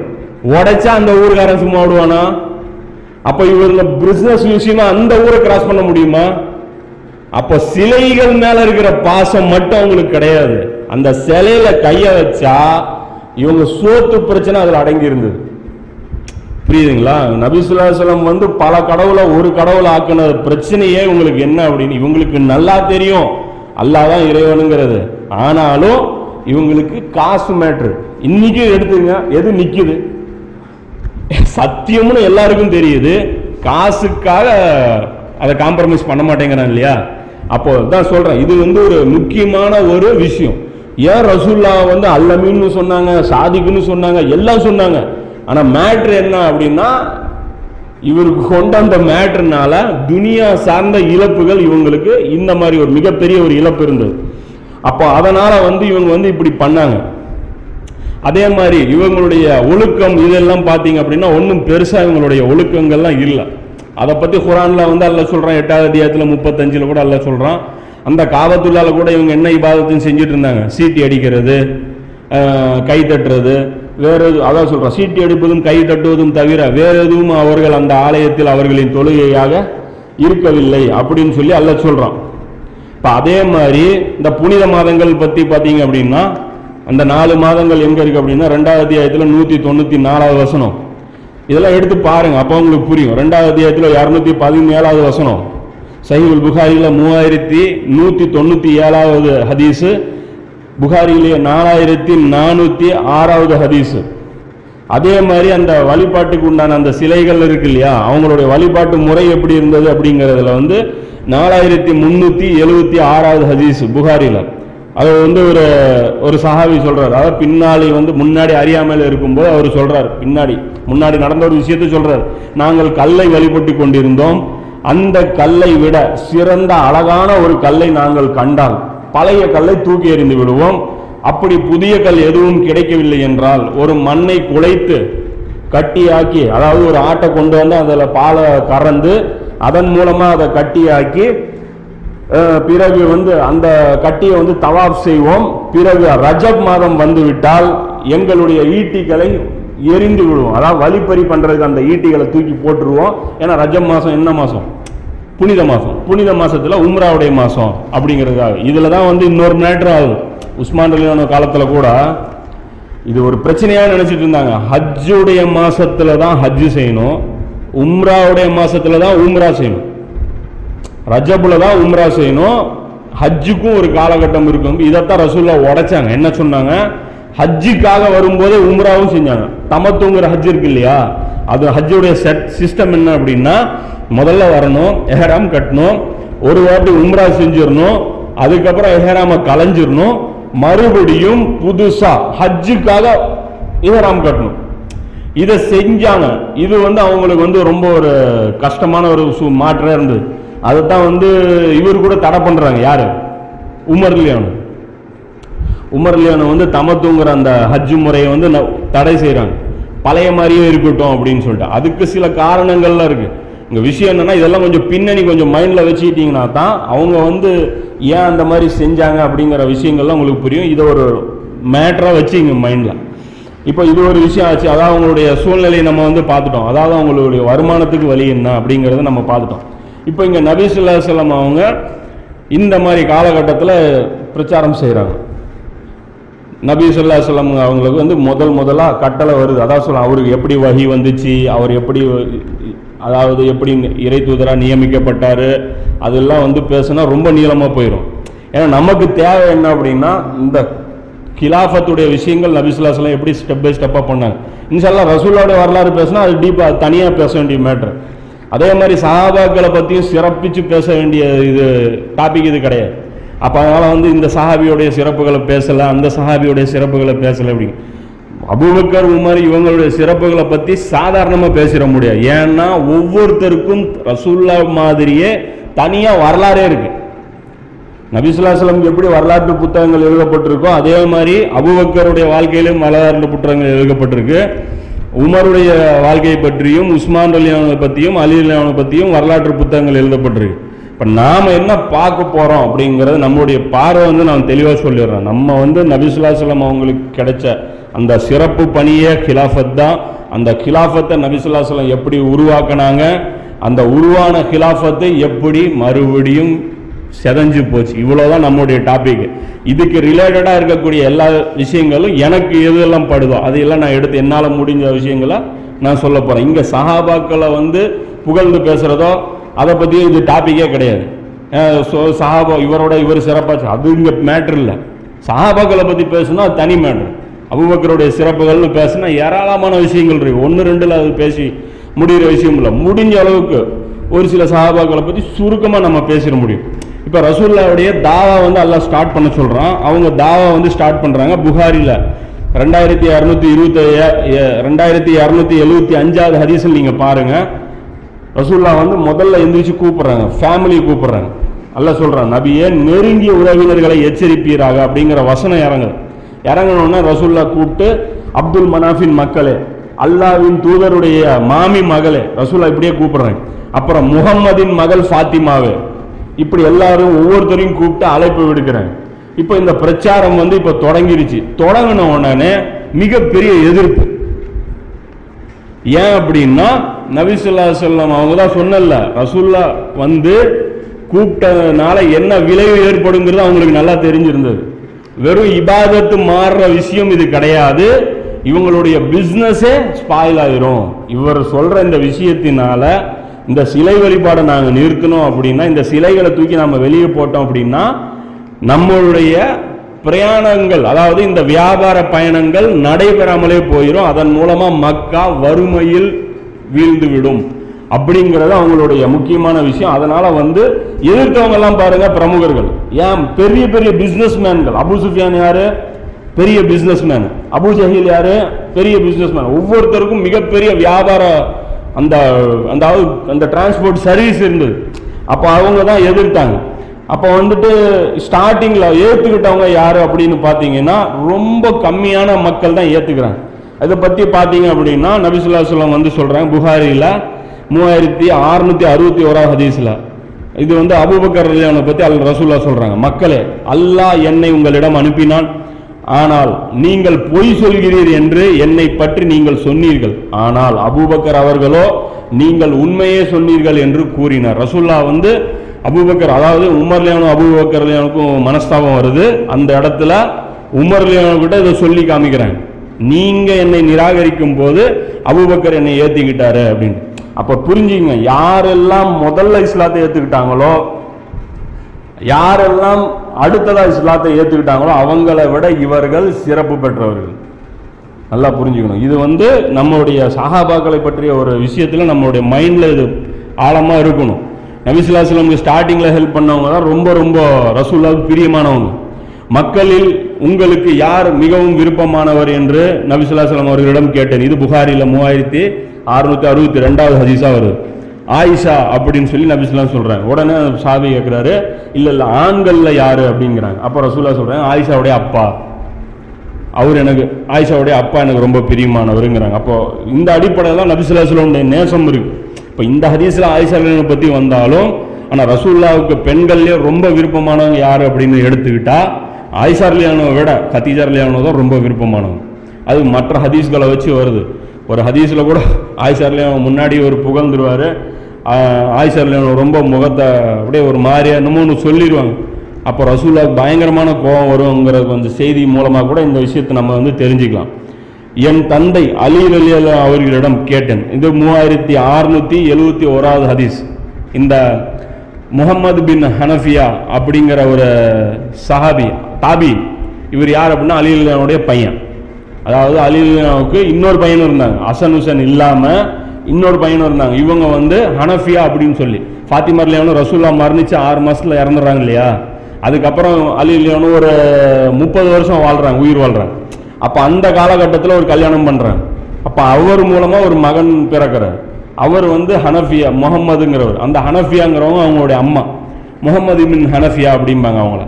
அப்போ அவங்க கேட்குறாங்க, அலி இல்லைன்னு அப்பாப்பா மக்களில் சிறந்தவர் யார் அப்படின்னு சொல்லி கேட்குறாங்க. அப்போ அவர் சொல்கிறார், அலி இல்லைன்னு, அபூபக்கர் அப்படிங்கிறாங்க. இது ஷியாக்கள்லாம் பார்க்கணும். ஏன்னா ஷியாக்கள் என்ன சொல்கிறாங்க அப்படின்னா, நபி ஸல்லல்லாஹு அலைஹி வஸல்லம் அப்புறம் இந்த உம்மத்தில் சிறந்தவங்க யார், அலி ரலியல்லாஹு தான் சிறந்தவங்க அப்படிங்கிறாங்க. ஏன்னா இங்கே அலி ரலியல்லாஹுடைய ஸ்டேட்மெண்ட் என்ன, அபூபக்கர் தான் சிறந்தவங்கிற. அப்போ வந்து அலில் என்பதுதான் வந்து ரொம்ப ஒரு தகுதியான ஆளு கிலாஃபத்துக்கு. உமர், அபூபக்கர், உமர்லாம் வந்து அவங்கள்ட்ட இருந்து அநியாயம் பண்ணி அபகரிச்சிட்டாங்க அப்படிங்கிறது ஷியாக்களுடைய வாதம். ஆனால் நஹஜுல் பலாகா அப்படின்னு சொல்லி ஒரு புக் இருக்குது, அதே மாதிரி யா ஷாஃபி அப்படின்னு சொல்லி ஒரு புக் இருக்குது. இது ரெண்டும் எடுத்திங்கன்னா அவங்களுக்கு புகாரி முஸ்லீம் மாதிரி, நமக்கு எப்படி புகாரி ரொம்ப வெயிட்டோ முஸ்லீம் எவ்வளோ வெயிட்டோ அது மாதிரி அவங்களுக்கு அந்த ரெண்டு புஸ்தகம். அந்த நஹஜுல் பலாகாங்கிற அந்த புஸ்தகத்தை பொறுத்த வரைக்கும் அலி ரலியல்லாஹு வாரம் வாரம் ஜும்மா பயான்கள் பண்ணாங்கல்ல, அந்த பயான்களுடைய தொகுப்பு அவங்க எழுதி வச்சிருக்காங்க. அதே மாதிரி அலி ரலியல்லாஹு லெட்டர்கள் எழுதினாங்கல்ல, அதோடைய தொகுப்புகள் அவங்க எழுதி வச்சிருக்காங்க. அதில் எங்கெல்லாம் ரசூலுல்லாஹ் வந்து நினைவு கூறுறாங்களோ அதற்கு அடுத்த இடத்துலயே அபூபக்கர், உமர், உஸ்மான் இவங்க மூணு பேரையுமே நினைவு கூறுவாங்க. ஆனால் அந்த இடத்துல அவங்க என்ன பண்ணுவாங்க, அந்த புக்கில் இருக்கிற அந்த மொழிபெயர்ப்பாளர்கள் பேரை வந்து டிரான்ஸ்லேஷன் பண்ண மாட்டாங்க. அது வந்து பிறகு வந்தவர்கள் அப்படி வேற மாதிரி, அதாவது ஒரு மனிதர் அப்படி இப்படின்னு சொல்லி அவங்க வேற மாதிரி பண்ணிடுறாங்க. ஆனால் பின்னாடி வந்தவங்க யாரு, இவங்க தான். அது இந்த ஹதீஸ் மூலமாக நமக்கு வந்து தெரியுது. அலி ரலியல்லாஹு என்ன சொல்கிறாங்க, எனக்கு அப்போ ரசூலுல்லாஹ்க்கு அப்புறம் இந்த உம்மத்தில் சிறந்தவங்க யார் அப்படின்னா அபூபக்கர், ரெண்டா பிறகு யார் அப்படின்னு சொல்லி அவர் கேட்குறாரு மகன். இவர் சொல்கிறாங்க, அலி ரலியல்லாஹு சொல்கிறாங்க உமர் அப்படிங்கிறாங்க. பிறகு உஸ்மான் என்று இவர் கூறி விடுவார் என்று என் தந்தை கூறி விடுவார் நான் பயந்து நான் மாற்றி கேள்வி கேட்டேன். பிறகு நீங்கள் தானே அப்படின்னு சொல்லி கேட்டேன். அலி ரலியல்லாஹு வந்து சிரிச்சுக்கிட்டேன், இல்லை அப்படின்ட்டாங்க. நான் வந்து ஒரு சாதாரண ஒரு முஸ்லீம் அப்படின்ட்டாங்க அப்படின்னு சொல்லி இந்த பதில் வருது. அப்போ அது அபூபக்கர் உமருடைய முக்கியத்துவத்தை தெரிஞ்சுக்கணும். இதை கூட ஒரு ஜாக்குடைய அந்த டீம் இருக்குல்ல, சலஃபி டீமு, அதில் ஒரு ஆலிம் வந்து அலி ரலியல்லாஹு பற்றி இந்த ஹதீஸ் சொல்லிட்டு என்ன சொல்கிறான், அந்த ஆலிம் என்ன சொல்கிறாரு அப்படின்னா, அபூபக்கர் உமர் சிறந்தவர்னு வந்தது, பின்னாடி இவர் திருப்பி கேட்டவனே என்ன சொல்லிட்டாரு, நான் ஒரு சாதாரண முஸ்லீம்ன்ட்டாரு. அதுக்கு அவன் என்ன, அவன் எக்ஸ்ட்ரா பில்டப் கொடுக்குறான். என்னன்னா, ஏப்பா அவங்கெல்லாம் எங்க நான் ஒரு சாதாரண முஸ்லீம், என்னப்போ நீ அவங்க கூட கம்பேர் பண்ணுறியா அப்படின்னு சொல்லி இவரை வந்து அந்த குத்தி காட்டுறான். அவர் அலி வந்து ஒரு சாதாரண முஸ்லீம் மாதிரி, அந்த வந்து குலஃபாய் ராஷிதீன்களுக்கு உண்டான அந்த வெயிட் இல்லை, அதனால சாதாரண முஸ்லீமை யார் வேணாலும் எதிர்க்கலாம். அதாவது நிலைநாட்டம், அதாவது உள்ளக்கு வந்து இத்தனை இது இருக்கு, உள்ள குத்து வேலை இருக்கு. இவங்களுடைய அந்த சவுதி ரியால்களுக்காக அதுக்கு நன்றி விசுவாசம் காட்டணுங்கிறதுக்காக, தங்களுடைய ஆட்சியாளர்களை திருப்திப்படுத்தணுங்கிறதுக்காக அந்த சந்தர்ப்பம் கிடைக்கும் போதெல்லாம் விஷத்தை கக்கிறேன். இதே விஷயம் நான் சொல்றேன், கொஞ்சமாவது அறிவு இருக்கிறவனுக்கு நான் சொல்கிறேன். இந்த கேள்வி அபூபக்கர்கிட்ட கேட்டாலும் அவர் அதுதான் சொல்லியிருப்பார், நான் சாதாரண மன்னவன் தான் சொல்லியிருப்பார். அவர் சொல்லியிருப்பாரா உம்மத்தில் சிறந்தவர் யாருன்னு கேட்டால் அபூபக்கர் என்ன சொல்லுவார், உமர்கிட்ட இருந்து ஆரம்பிப்பார். நான் சாதாரண ஆளுப்பா, உமர் தான் சிறந்தவர்பார். உமர்கிட்ட போய் கேளுங்க என்ன சொல்லுவார், அபூபக்கர்கிட்ட சொல்லுவார், பின்னாடி இருக்கிற உஸ்மானை சொல்லுவார், தன்னை பற்றி சொல்ல மாட்டார். இது அவங்களுக்கு நல்லவங்களுக்கே உண்டான புத்தி. இது நம்ம அல்ப புத்தி இருக்கிறவங்களுக்குலாம் இந்த விஷயம் அது புரியாது. சிறப்பு யாருன்னு கேட்டால் இவங்க எப்படி எங்களையோட சிறந்த ஆலிம்கள் இல்லைன்னு தம்பட்டை அடிச்சுட்டு இருக்கிற கூட்டத்துக்கு இந்த விஷயங்கள்லாம் புரியாது. இது ஒரு மேட்ரு. இப்போ ஹதீஜா ரலியல்லாஹு அன்ஹா பற்றி நபிசுல்லான்னு சொல்கிறாங்க, முஸ்லீமில் வரக்கூடிய ஹதீஸு, நம்பர் நோட் பண்ண முட்டேன். மக்கள் எல்லாம் நிராகரித்த நிலையில் ஹதீஜா ஈமான் கொண்டார், என்னை உண்மைப்படுத்தினார், தன்னுடைய பொருளை எனக்கு தந்து உதவினார் அப்படின்னு சொல்லி நினைவு கூறுறாங்க ரசூலுல்லாஹ். அதுக்கப்புறம் ஆயிஷா ரலியல்லாஹு அன்ஹா சொல்கிறாங்க, அப்புறம் சொல்கிறாங்க, எனக்கு குழந்தை பாக்கியமும் அல்லாஹ் இவர் மூலமாக தான் கொடுத்தான், உங்கள் மூலமாக எனக்கு எந்த குழந்தையும் எனக்கு கிடைக்கல அப்படின்னு சொல்லி நபி ஸல்லல்லாஹு அலைஹி வஸல்லம் ரொம்ப ஒரு ஆரம்பம் இப்படி இருந்தாங்க. அதே மாதிரி விஷயம் பாருங்கள், இங்கே ரசூலுல்லாஹ் பாசம் வைக்கிறதுக்கு காரணமும் என்ன, மக்கள் நிராகரித்த நிலையில் என்னை ஏற்றுக்கிட்டாரு, மக்களுக்கு தேவையான நேரத்தில் பொருள் கொடுத்து உதவினாங்க. பொருள் என்னத்துக்கு கொடுத்து உதவுனாங்க, நபி ஸல்லல்லாஹு அலைஹி வஸல்லம் வேலைக்கே போகாமல் உட்காந்து சாப்பிட்ற ஒரு குணம் கொண்டவராக இருந்து அவருக்கு உட்கார வச்சு சோறு போட்டாங்களா, கிடையாது. அதாவது சிரமத்தில் இருக்கக்கூடிய, அதாவது அந்த அடிமைகள் மேலே அந்த பாதிப்புகள் வருது. பிலால் ரலியல்லாஹு இந்த மாதிரி, பிலால் ரலியல்லாஹு இவங்க பண்ணல, அபூபக்கர் தான் விடுதலை செய்கிறாங்க. இது மாதிரி எடுத்துக்காட்டுக்கு சொல்கிறேன், அடிமைகளை வாங்கி விடுதலை செய், அதாவது இஸ்லாத்தை ஏற்றுக்கொண்ட அடிமைகள் தங்களுடைய முதலாளிகளுடைய அடிவுதை தாங்க முடியாமல் இருக்கிற அந்த அடிமைகளை வாங்கி ரிலீஸ் பண்ணுறதுக்கு ஃபண்டு தேவைப்பட்டுச்சு. அந்த டைமில் நபி ஸல்லல்லாஹு அலைஹி வஸல்லம் தன்னுடைய ஃபண்டு எல்லாத்தையும் செலவு பண்ணிட்டாங்க, தீர்ந்து போச்சு. இன்னும் ஆளை சிக்கிட்டு இருக்கான், அவனை ரிலீஸ் பண்ணும். அப்போ வந்து கொண்டாந்து இவர் கொடுக்குறாரு, யார், அபூபக்கர். அப்போ தான் வந்து கதீஜா ரலியல்லாஹு கொடுக்குறாங்க. அப்போ இந்த காசுக்கு உண்டான வெயிட்டு பயங்கரமான வெயிட்டு. அதுதான் நபி ஸல்லல்லாஹு அலைஹி வஸல்லம் பின்னாடி கூட சொல்கிறாங்க, அவங்க செலவு பண்ண ஒரு கையளவு காசு நீங்கள் வந்து மலையளவு தங்கம் செலவு பண்ணால் கூட அதுக்கு ஈடு ஆகாது அப்படிங்கிறது வந்து இந்த விஷயத்துலேருந்து நீங்கள் புரிஞ்சுக்கணும். அதே மாதிரி அபூபக்கர் மேலே ரசூலுல்லாஹ் ஏன் பாசம் அப்படின்னு பார்த்தீங்கன்னா, அவர் வந்ததுக்கப்புறம் தான் ரசூலுல்லாஹ்க்கு ரொம்ப பெரிய ஒரு டானிக் கிடைக்குது. அதாவது சொல்கிறேன், அந்த மிஷனுக்கு தோல் கொடுத்தது அபூபக்கர்லியானு தான். என்னதான் மனைவி கொடுத்தாலும் வீட்டில் இருக்கிற ஆள் தானே, வெளியிலேருந்து ஒரு சப்போர்ட்டர் கிடைச்சா நமக்கு வந்து எவ்வளோ, அந்த சப்போர்ட்ரு ஒரு சாதாரண நிலையில் இருக்கிற சப்போர்ட்டரை விட பவர்ஃபுல்லான ஆள் ஏற்றுக்கிறது ரொம்ப பெரிய விஷயம். இன்னைக்கு உதாரணத்துக்கு நம்ம வந்து ஒரு பெரிய விஷயமா எடுத்துக்கோங்க, பெரிய விஷயம் நீங்கள் போய் பிரச்சாரம் பண்ணுறீங்க, இங்கே இருக்கிற லோக்கலில் இருக்கக்கூடிய உங்களுடைய சகோதரர் டெய்லி நீங்கள் பார்க்குற ஒரு ஆள் வந்து ஏற்றுக்கிட்டாரு, இப்போ அவர் மேலே உங்களுக்கு ஒரு பாசம் வரும். அதே பிஜே ஏற்றுக்கிட்டார், இப்போ அவர் மேலே எக்ஸ்ட்ரா பாசம் வரும்ல, அப்படியே இவ்வளோ பெரிய ஆள் நான் சொன்னவனே ஏற்றுக்கிட்டான், அவர் மூலமாக ஒரு கூட்டமே வந்துருச்சு, அப்போ இதன் மூலமா பெரிய அளவு நன்மை ஏற்பட்டிருக்குங்கிற அந்த பாசம் வந்து ஜாஸ்தியா இருக்கும். இப்போ அது மாதிரி தான் அபூபக்கர் லியானு இஸ்லாத்துக்கு வந்த உடனே மிகப்பெரிய நன்மை வந்து ரசூலுல்லாஹி கிடைக்குது. அதே மாதிரி அபூபக்கர் பிரச்சாரம் பண்ணி நிறைய பேர் இஸ்லாத்துக்கு வராங்க. அதுல முக்கியமான ஆட்கள் யாரு? உஸ்மான் லியானு. உஸ்மான் லியானுக்கு யார் தாவா செஞ்சாங்க? அபூபக்கர் லியானு தான் தாவா செய்யறாங்க. அதே மாதிரி ஜுபைர், ஜுபைர் லியானு யாரு? மிகப்பெரிய, அதாவது இவங்க எல்லாம் அஸ்வத்துல் முபஷரா, அதாவது சொர்க்கத்துக்கு நன்மாராயம் பெற்ற டாப் 10 சஹாபாக்கள் இருக்காங்க இல்லையா, அதுல வரக்கூடிய 6 பேரு இவர் பிரச்சாரம் பண்ணி தான் இஸ்லாத்தை ஏத்துக்கிறாங்க. உஸ்மான் லியானு 1, ஜுபைர் பின் அவ்வாம் இவர் 1, அப்துல் ரஹ்மான் இப்னு அவுஃப், அதாவது அந்த வலிமா ஹதீஸ் கூட வரும்ல, ஆடை எடுத்து கூடுங்கன்ட்டு ஆடணும்னா நம்ம ஆளுங்க மைண்ட்ல அவர் பதிஞ்சிருவார், அப்துல் ரஹ்மான் பின் அவுஃப் அவரும் வந்து இவர் சொல்லிதான் இஸ்லாத்தை ஏத்துக்கிறார். அப்புறம் சாத் பின் அபி வக்காஸ் இவரும் ஆரம்பத்தில் இஸ்லாத்தை ஏத்துக்கிறார். யாரு? இந்த உஹது போர்ல ரசூலுல்லாஹ்வுக்காக அம்பு எரிஞ்சிட்டே இருப்பார், ரசூலுல்லாஹ் கூட சொல்லுவாங்க என்னுடைய தாயும் தந்தையும் உங்களுக்கு அர்ப்பணமாகட்டும் அப்படிங்கிற அந்த விஷயம் இருக்கு இல்லையா, அவரும் வந்து சாத் பின் அபி வக்காஸ் அவரும் அபூபக்கர் மூலமா தான் இஸ்லாத்து வர்றாரு. அதே மாதிரி தல்ஹா பின் உபைதுல்லா இவர் யாரு? ஹவாரியுன் அப்படின்னு சொல்லி பேர் எடுத்தவர், அதாவது இவரும் அஸ்வத்துல் முபஷரா, இவரும் வந்து அபூபக்கர் மூலமா தான் இஸ்லாத்தை ஏத்துக்கிறார். அபு உபைதா பின் ஜர்ரா, அதாவது இந்த சமுதாயத்துடைய நம்பிக்கையாளர் அப்படிங்கிறவர். இதெல்லாம் அதான் சொல்ற பெரிய கைங்க எல்லாம் யார் மூலமா வருது? இவங்க ஒவ்வொருத்தரும் 1,00,000 பேருக்கு சமம். அது புரிஞ்சுங்க, இன்னைக்கு இருக்கிற 1,00,000 பேரும் இவங்கள ஒவ்வொருத்தரும் சமம். இவங்க ஒவ்வொருத்தரும் அவ்வளவு வெயிட்டான ஆட்கள். இவங்க எல்லாருமே வந்து அபூபக்கர் கேன்வஸ் பண்ணி கூப்பிட்டு வர்றாரு. இதனால வந்து ரசூலுல்லாஹ் அபூபக்கர் மேல ரொம்ப பெரிய ஒரு பாசம். அப்புறம் இதில் வந்து இந்த இன்னொரு ஹதீஸ், இதில் வந்து இன்னொரு ஹதீஸ் எப்படி வரும் அப்படின்னு பார்த்தீங்கன்னா, அந்த அப்துல்லா இப்னு அப்பாஸ் ரலியல்லாஹு அறிவிக்கிறாங்க, கதீஜா ரலியல்லாஹு அவர்களுக்கு பிறகு இஸ்லாத்தை ஏற்றவர்களில் முதலாமானவர் யார் அப்படின்னு பார்த்தா அலி ரலியல்லாஹு அவர்கள். கதீஜா ரலியல்லாஹு அப்புறம் இஸ்லாத்தை ஏற்றுக்கிட்டவங்கள முதல் ஆள் யார் அப்படின்னா அலி. அதுக்காகத்தான் அந்த ஆலிம்கள் வந்து ஒரு சீக்வன்ஸ் பண்ணுவாங்க.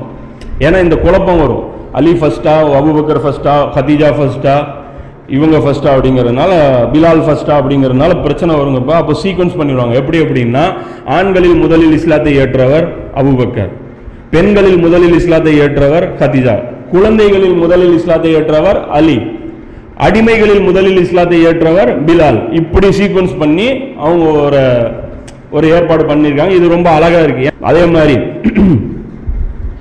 முதலில் இஸ்லாத்தை ஏற்ற ஒரு கூட்டத்தினர் யார் அப்படின்னு கேட்டீங்க அப்படின்னா அபூபக்கர். ஆமாம், அதான் இப்னு அப்துல்லா இப்னு மசூத் அறிவிக்கக்கூடிய ஒரு ஹதீஸ். இது வந்து இப்னு மாஜாவில் 150வது ஹதீஸாக இது வருது. முதலில் இஸ்லாத்தை ஏற்ற அறிவித்தவர்கள், அதாவது இஸ்லாத்தை ஏற்றுக்கிட்டவங்கள டிக்ளேர் பண்ணி பகிரங்கமாக செயல்பட்டவங்க யார் அப்படின்னு பார்த்தீங்கன்னா, அபூபக்கர் 1, அம்மார் லியானோ 1, அம்மார் லியானோடைய அம்மா சுமையார் லியானோ 1, சுமையார் லியானோடைய அப்பா, அதாவது சுமையார் லியானோடைய கணவர் யாசிர் அலிலா 1, சுஹைப் அலிலா 1, பிலால் ரலியல்லாஹு அன்ஹு 1, மிக்தாத் ரலியல்லாஹு அன்ஹு, ரசூலுல்லாஹ். இந்த 8 பேர் இவங்க தான் தெளிவாக டிக்ளேர் பண்ணி செயல்பட்டு இருந்தாங்க, பகிரங்கமாக செயல்பட்டு இருந்தாங்க.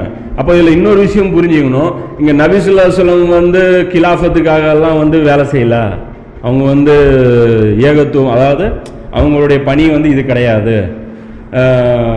வெறுமனே வந்து இந்த மாதிரியான வணக்கம், அதாவது மார்க்க வணக்க வழிபாடுகள் இந்த மாதிரியான விஷயங்களுக்காக தான் இது ஈடுபட்டாங்க, இவங்களுடைய தாவா இதை நோக்கி இருக்கவே இல்லை அப்படின்னு சொல்லி நினைக்கிறாங்க. அதுக்கு மாற்றா குர்ஆனில் ஏராளமான வசனங்கள் இருக்குது, ஹதீஸில் ஏராளமான விஷயங்கள் இருக்குது. இதில் இன்னொரு விஷயம் உங்களுக்கு ஆச்சரியமாக இருக்கும். நபி ஸல்லல்லாஹு அலைஹி வஸல்லம் ஸ்டார்டிங்லேயே இதை சொல்லியும் விட்டாங்க. தன்னுடைய வேலை என்னங்கிறது, அதாவது அல்லாஹ் மட்டுமே இந்த பூமியில் வணங்கப்பட வேண்டும், அவனை தவிர வேறு யாருக்கும் எந்த சக்தியும் கிடையாது, இதையும் சொல்லிட்டாங்க. அப்புறம் என்ன சொல்லிட்டாங்க, ஆட்சி அதிகாரம் அல்லாஹ்வுடைய சட்டதிட்டத்தின் படி தான் நடக்கணும். அதை ரசூல் ஆரம்பத்திலே சொல்லியிருந்தாங்க. இதுக்கு ஆதாரம் என்ன அப்படின்னு பார்த்தீங்க அப்படின்னா, இது ஒரு ஹதீஸு. இது வந்து அபீப் அல் கிந்திரா அல் கிந்தி ரலில்லா ஒன்ஹோ அப்படிங்கிற ஒரு நபி தோழர் அறிவிக்கிறார். இந்த ஹதீஸ் நான் நம்பர் எழுதிட்டேன், ஆனால் கிதாப் எழுத போட்டிருக்கேன். 1787 ஹதீஸாக போட்டிருக்கேன். இன்ஷால்லா அதோடைய கிதாப் என்ன நான் சொல்கிறேன். இது முஸ்னத் அஹ்மதில் வரக்கூடிய இந்த ஹதீஸ். ஏன்னா தமிழ்லாம் அதனால் வந்து உங்களுக்கு பிரயோஜனப்படாது. ஹதீஸுடைய இது விஷயம் என்ன அப்படின்னா, நான் ஹஜ்ஜுடைய காலத்தில், அதாவது இவர் ஆரம்ப காலத்தில் நபி ஸல்லல்லாஹு அலைஹி வஸல்லம் அப்போ தான் ஸ்டார்டிங் பண்ணுறாரு பிரச்சாரத்தை. அப்போ வர்றாரு, வந்துட்டு சொல்கிறார், நபி ஸல்லல்லாஹு அலைஹி வஸல்லம் அவருடைய ஹஜ்ஜுடைய காலத்தில் வியாபாரம் செய்ய அப்பாஸ் ரலியல்லாஹு அன்ஹு அவர்களிடம் நான் வந்தேன். அவரும் சக வியாபாரியாக இருந்தார். அப்பாஸ் ரலியல்லாஹு அன்ஹு யார், ரசூலுல்லாஹ்வுடைய சித்தப்பா, ரசூலுல்லாஹ்வுடைய அப்பாவுடைய கூட பிறந்தவர். இவர் பிற்காலத்தில் இஸ்லாத்தை ஏற்றுக்கிறார். அதாவது ஸ்டார்டிங்கில் அவர் ஏற்றுக்கல, பிற்கால அதாவது பத்ரு போரில் கூட இவர் ரசூலுல்லாஹ்வுக்கு எதிராக தான் இவர் வர்றார். புரியுதா, ரசூலுல்லாஹ்வுக்கு எதிராக தான் இவர் வராரு. இந்த பிணை கைதியாக இவர் பிடிக்கப்படுறார் அப்பாஸ் ரலியல்லாஹு அன்ஹு. அப்போ வரைக்கும் அவர் இஸ்லாத்தை ஏற்றுக்கல. அப்போ இந்த அப்பாஸ் ரலியல்லாஹு வந்துட்டு அப்போ வந்து இவரை பார்க்கறதுக்காக வியாபார நிமித்தமாக இந்த அஃபீப் அல் கிந்தி அப்படிங்கிற அந்த சஹாபி, அதான் அந்த அந்த பின்னாடி அவர் இஸ்லாத்தை ஏற்றுக்கிறாரு. அவர் வந்து வர்றாரு. அவர் வந்து இப்போ வியாபார விஷயமா பேசிகிட்டு இருக்கும்போது பார்க்குறாரு, பக்கத்தில் ஒரு கூடாரம் இருக்குது. மினாவில் இருக்கிறாரு, ஹஜ்ஜுடைய மாதம். மினாவில் இருக்கிறார், ஒரு கூடாரம் இருக்குது. ஒரு கூடாரத்திலிருந்து ஒரு ஒரு மனிதர் வெளியே வர்றாரு. வந்து நின்று சூரியன் மறையிறத பார்க்குறாரு. மறைஞ்ச உடனே தொழுகைக்காக நிற்கிறது. பிறகு அவங்க பின்னாடி ஒரு பெண்மணி வந்து தொழுகிறாங்க. அதுக்கப்புறம் வந்து ஒரு சின்ன ஒரு பையன் வந்து நின்று தொழுகிறாங்க. அப்போ அவர் கேட்குறாரு, இவங்கெல்லாம் யார் அப்படின்னு. அப்போ அவர் சொல்கிறாரு, இவர் அப்பாஸ் சொல்கிறாரு, இவர் முகமது, இவர் பின்னாடி நிற்கிற இந்த பொம்பளை வந்து கத்தீஜா, அந்த பையன் வந்து அலி. அப்போ வெறும் 3 பேர் தான் இருக்கிறாங்க. இதை கூட வந்து இந்த சாத் பின் அபீ வக்காஸ் சொல்லிகிட்டே இருப்பார். ஸ்டார்டிங் அதாவது தொழுகை இறக்கப்பட்ட உடனே முதல்ல நபி ஸல்லல்லாஹு அலைஹி வஸல்லம் கூட நின்று தொழுகிற பாக்கியம் அலி இல்லானுக்கு தான் கிடச்சிது. ஏன்னா வீட்டில் இருக்கிற ஆள் இல்லையா, அன்றைக்கே இறங்கணுன்னா உடனே தொழுகிற முடியும். அதாவது பையன் கூடவே இருக்கிற பையன், அப்போ உடனே அவர் வந்து தொழுதுருவார். அப்போ வந்து இந்த பாக்கியம் இவருக்கு தான் கிடச்சிது அப்படின்னு சொல்லி அவரை வந்து சிறப்பித்து அவங்க வந்து பேசுவாங்க. இப்போ இவங்க 3 பேர் தொழு. அப்போ அவர் கேட்குறாரு, இவங்க என்ன பண்ணிட்டு இருக்கிறாங்க அப்படின்ட்டு. அப்போ அப்பாஸ் ரலியல்லாஹு சொல்கிறேன், இந்த வார்த்தைகள் ரொம்ப முக்கியமானது. என்ன சொல்கிறாங்க, இவங்க அல்லாஹ்வை தொழுகிறாங்க, அதாவது தொழுகை நடத்தி கொண்டிருக்காங்க. இதை சொல்லிட்டாங்க. சொல்லிட்டு அதுக்கப்புறம் சொல்கிறாரு, இவர் தன்னை பற்றி ஒரு நபி என்று வாதிடுகிறார். இவர் தொழுகிறது மட்டும் இல்லைப்பா, இவர் என்ன சொல்கிறாருன்னா, இவர் வந்து அல்லாஹ்வுடைய தூதரான், அல்லாஹ்விட்டேருந்து இவருக்கு செய்தி வருது அப்படின்னு சொல்லி எங்கள் மத்தியில் அவர் வந்து பிரச்சனை பண்ணிகிட்டு இருக்கிறாரு. அது இல்லாமல் இவர் என்ன சொல்கிறாரு தெரியுமா, இதுதான் மேட்ரு. இது ஆரம்ப காலகட்டம், வெறும் 3 பேர் தான் இருக்கிறாங்க. ஒரு கத்தீஜா இல்லையானோ, ஒரு அலி இல்லையானோ, ஒரு ரசூல்லா, 3 பேர் தான் இருக்கிறாங்க. அவர் சொல்கிறார், கிஸ்ரா மற்றும் கைசரின் பொக்கிஷங்கள் இவர் வெல்ல போவதாக கூறுகிறார் அப்படிங்கிற. அப்போ எந்த டைம்ல இவர் சொல்லிக்கிறாரு. அப்போ ரசூல்லா வந்து இதுக்காக வரவே இல்லை. மதீனாவுக்கு தற்செயலாக போனாங்க. அப்போ வந்து லட்டு மாதிரி வந்து வாயில விழுந்துருச்சு. அப்படியே கண்ணா இன்னொரு லட்டு தின்ன ஆசையான்னு சொல்லி வந்து இன்னொரு ஊருக்கு கிடைச்ச மாதிரி நினைச்சுக்கிறாங்க. அப்படிதான் சொல்றாங்க. அப்படிலாம் கிடைக்கல. ரசூல்லாவுடைய பிளான் ஃபர்ஸ்ட் நாள்ல இருந்து இதுதான். புரியுதுங்களா? பள்ளிவாசலும் கட்டணும், பார்லிமெண்ட்டும் கட்டணும். வெறும் பள்ளிவாசல் மட்டும் கிடையாது, அல்லாவுடைய அடிப்படையில் பார்லிமெண்ட்டும் இருக்கணும் அப்படிங்கிறது தான் நபி ஸல்லல்லாஹு அலைஹி வஸல்லம் அஜெண்டா.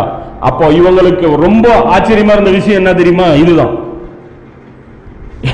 அல்லாஹ் வணங்குறது கூட சரி, ஏதோ நின்று தொழுதுட்டு போயிடலாம், பின்னாடி சஃபல் பக்கத்தில் இன்னொரு சஃபல் நின்றுக்கலாம். ஆனால் கூப்பிடுற வேலை சூசைடு, எங்க போய் சண்டை போடுறது, 3 பேர் உட்காந்துக்கிட்டு கிஸ்ரா எங்க இருக்கான், கைசர் எங்க இருக்கான், அதுல வந்து அல்லாஹ் எனக்கு உதவி செய்வான், நீங்க என்னை நம்புங்க அப்படின்னா அதை விட ஒரு பைத்தியக்காரத்தனம் வேற எதுவுமே கிடையாது. ஏதோ மக்கால ஆட்சி நிலைநாட்டணும்னு சொல்றியா, ஒரு பேச்சுக்கு நம்பிட்டு போயிடலாம். ஏதோ இந்த ஊருக்குள்ள ஒரு சின்ன ஒரு கவுன்சிலர் மாதிரியான ஒரு போஸ்டிங்னா அது வேற பிரிச்சுங்க. அமெரிக்கா எங்க இருக்கு, ரஷ்யா எங்க இருக்கு, அந்த மாதிரி 2 சூப்பர் பவர். அன்னைக்கு உலகத்துல 2 சூப்பர் பவர். அந்த 2 சூப்பர் பவரை நான் அடிச்சு தூக்க போறேங்கிறாரு. அப்போ இதை விட ஒரு பைத்தியக்காரத்தனமான பேச்சு எதுவுமே கிடையாது அவங்கள பொறுத்த வரைக்கும். அப்போ அதை வந்து இவங்க ஆரம்பத்திலேயே ரசூல்லாவுடைய தாவா வந்து இதன் அடிப்படையில் தான் இருந்திருக்கு. அதே மாதிரி இது வந்து பார்த்தீங்க அப்படின்னா ரஹீக்கில் அவங்க வந்து ரெண்டு விஷயங்கள் எடுத்து போட்டிருக்காங்க. என்ன சொல்கிறாங்கன்னா, ரசூல்லாவிட்ட கூப்பிட்டு அபு தாலிப் இருக்காங்க இல்லையா, அவர்கிட்ட சொல்கிறாங்க, இந்த மாதிரி உங்கள் அண்ணன் பையன் இல்லாத பொல்லாதெல்லாம் சொல்லி பிரச்சனை பண்ணிட்டு இருக்கிறான், கூப்பிட்டு நீங்கள் உபதேசம் பண்ணுங்க, இல்லை அப்படின்னா நாங்கள் வேற மாதிரி வேலையை இறங்குவோம் சொல்லிடுங்க, இல்லைன்னா நாங்கள் வேற மாதிரி பண்ணிடுவோம் அப்படின்னு சொல்லி கூப்பிட்றேன். அப்போ அபு தாலிப் வந்து கூப்பிட்றேன், வாங்க ரசூல் நான் முகமதை கூப்பிட்றேன், நீங்களும் பெரிய ஆட்கள்லாம் வாங்க, புத்தி சொல்லுவோம் முகமதுக்கு, புத்தி சொல்லுவோம் அப்படின்னு சொல்லி கூப்பிட்றேன். இது இது ரஹீக்ல 149 பக்கத்தில் வந்து இந்த செய்தி வந்து அவங்க கொண்டு வந்திருக்காங்க. அவன் சொல்கிறார், ரசூல்லா சொல்கிறார் அந்த இடத்துல, இவர் கூப்பிட்டு இவரை புத்தி சொல்கிறத கூப்பிட்றாங்க, இவர் புத்தி சொல்கிறார் ரசூல்லா அந்த இடத்துல, நான் உங்களுக்கு ஒரு சொல்லை முன்வைக்கிறேன், நான் ஒரு வார்த்தையை உங்ககிட்ட உங்களுக்கு முன்னாடி நான் வைக்கிறேன், அதை இவர்கள் மொழிந்தார், அதாவது லா இலாஹ இல்லல்லாஹ் இவர்கள் சொன்னால் அரேபியர்களை இவர்கள் ஆட்சி செய்யலாம், அதாவது இந்த முழு ஹிஜாஸ் பகுதியையும் இவங்க ஆட்சி செய்யலாம், அரபி அல்லாதவர்களும் இவர்களுக்கு கட்டுப்பட்டு பணிந்து நடப்பார்கள் அப்படிங்க. அப்போ ரசூலுடைய தாவா எதை நோக்கி இருந்தது? உங்களுக்கு பிரம்மாண்டமா ஒரு பள்ளிவாசல் கட்டி தர போறேன், நீங்க எல்லாம் ஈதிகாஃப் உட்காந்துக்குங்க, இதை நான் வீக்கா சொல்லல, நல்லா புரிஞ்சுங்க. இதை இல்லைன்னு மறுத்து பேசும்போது நான் வலியுறுத்தி பேசுறதுக்காக இதை பேச வேண்டியது வருது. இதை இல்லவே இல்லைன்னு முழு சோத்துல பூசணிக்காக மறைக்க பார்க்குறாங்க, எதை வச்சு மறைக்க பார்க்குறாங்க? இது வந்து இந்த ரஹீக் புக்கில் கூட அவர் வந்து ஒரு ஒரு என்ன சொல்றது, ஒரு அத்தியாயம் மாதிரி இவர் எழுதியிருக்காரு, நபி ஸல்லல்லாஹு அலைஹி வஸல்லம் அவர்களுடைய போர்கள் எதற்காக அப்படின்னு. அவர் கூட பக்காலத்தை வாங்குறாரு, ஏன் அப்படின்னா அந்த புக்குக்கு பரிசு கொடுத்தவங்க யாரு? ரஹீக் புக்கு, சவுதி கவர்மெண்ட். அப்போ சவுதி கவர்மெண்ட் எதை சொன்னால் மகிழ்ச்சி அடையுமோ அதை பற்றி சொல்லணும்.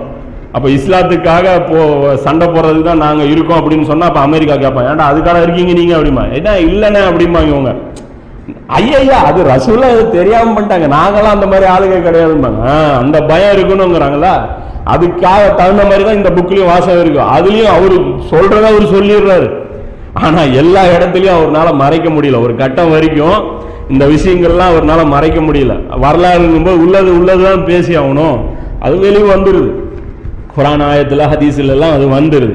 அப்போ இந்த இடத்துல நீங்கள் கவனித்து பார்க்கணும், அந்த லா இலாஹ இல்லல்லாஹ் சொன்னால் என்ன நடக்குமா?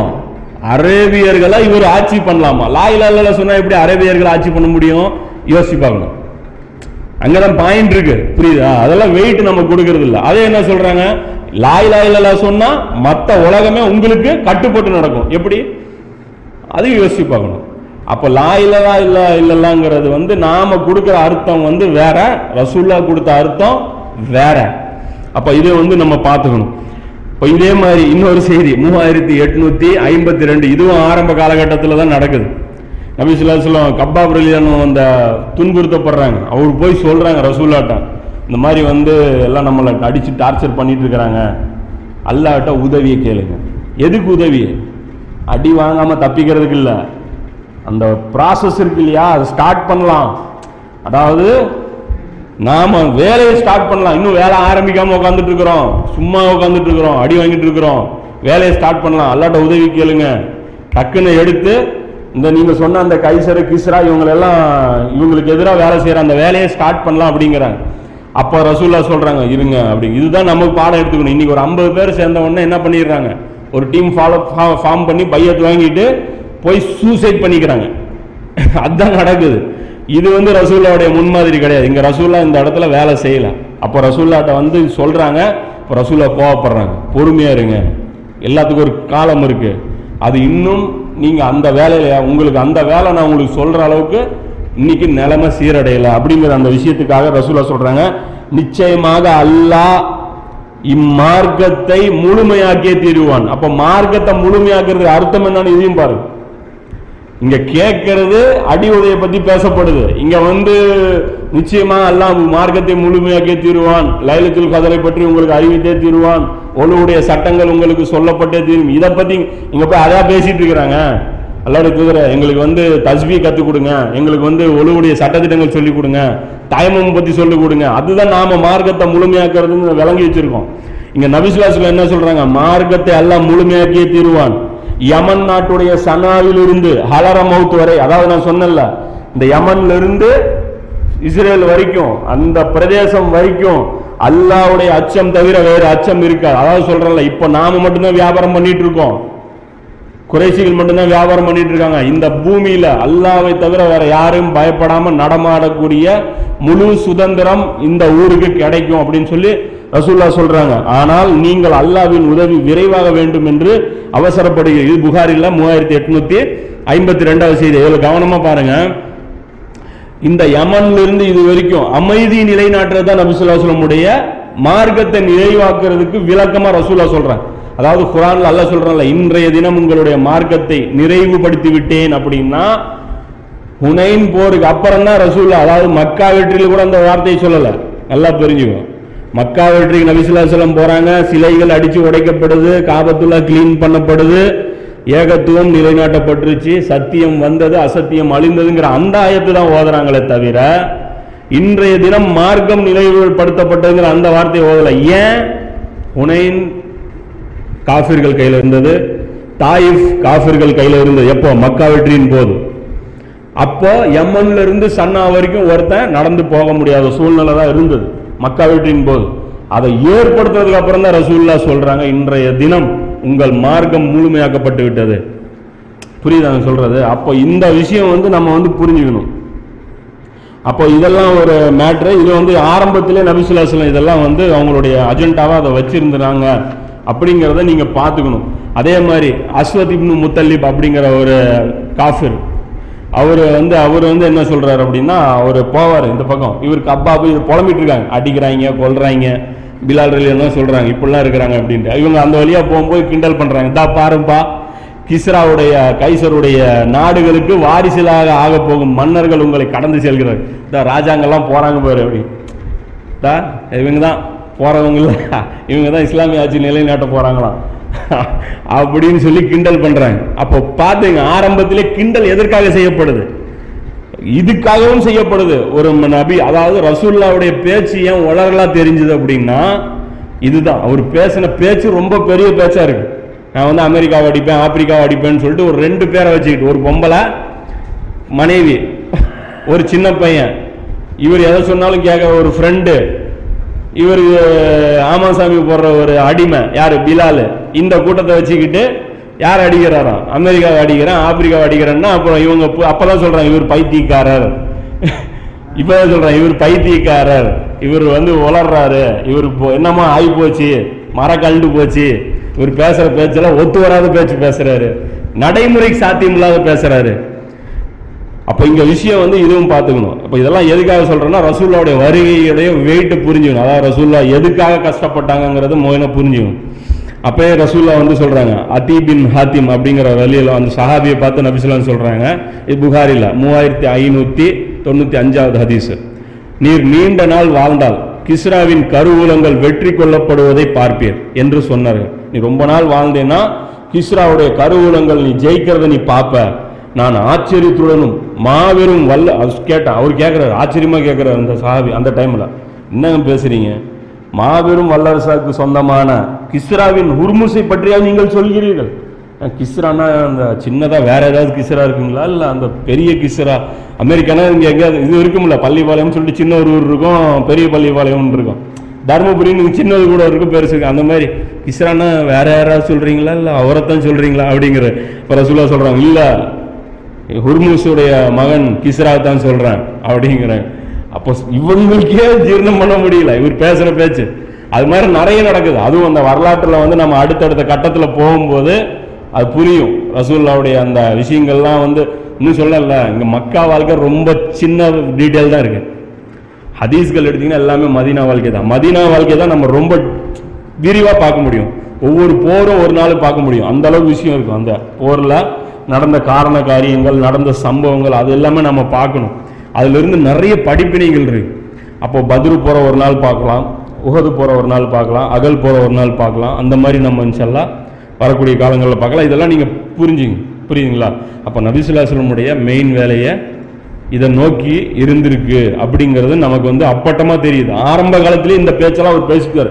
அதாவது ஒரு கட்டம் வரைக்கும் சைலண்டாக வச்சு, அதாவது ஃபஸ்ட்டு நாளே இதை பற்றிலாம் பேசாமல் முதல்ல நம்ம அதாவது சொல்கிறோம்ல, இப்போ எடுத்து பேசாதீங்க, இப்போவே வா, இப்போ எடுத்து வெறும் தொழுகை பற்றி பேசுங்க, மக்கள்லாம் தொழுகை பக்குவப்பட்டதுக்கப்புறம் அடுத்தது எக்ஸ்ட்ரா ஒரு இந்த வேலையை ரசூலுல்லா செய்யலை.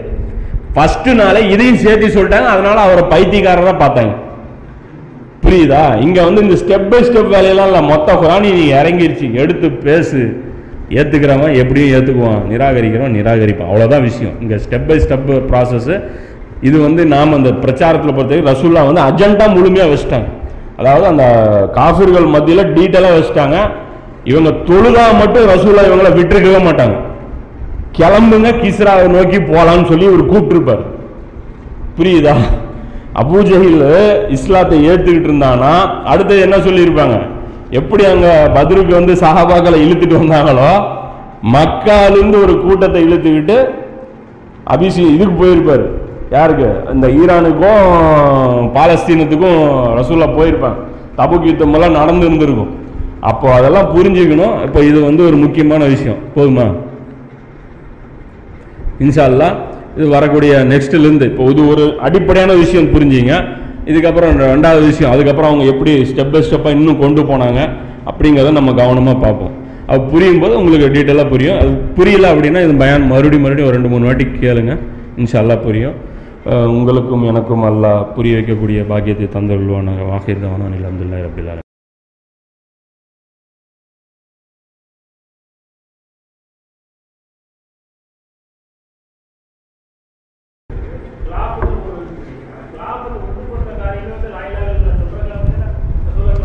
இல்லை, இப்போ உதாரணத்துக்கு ஒரு விஷயம் இருக்குதுங்க.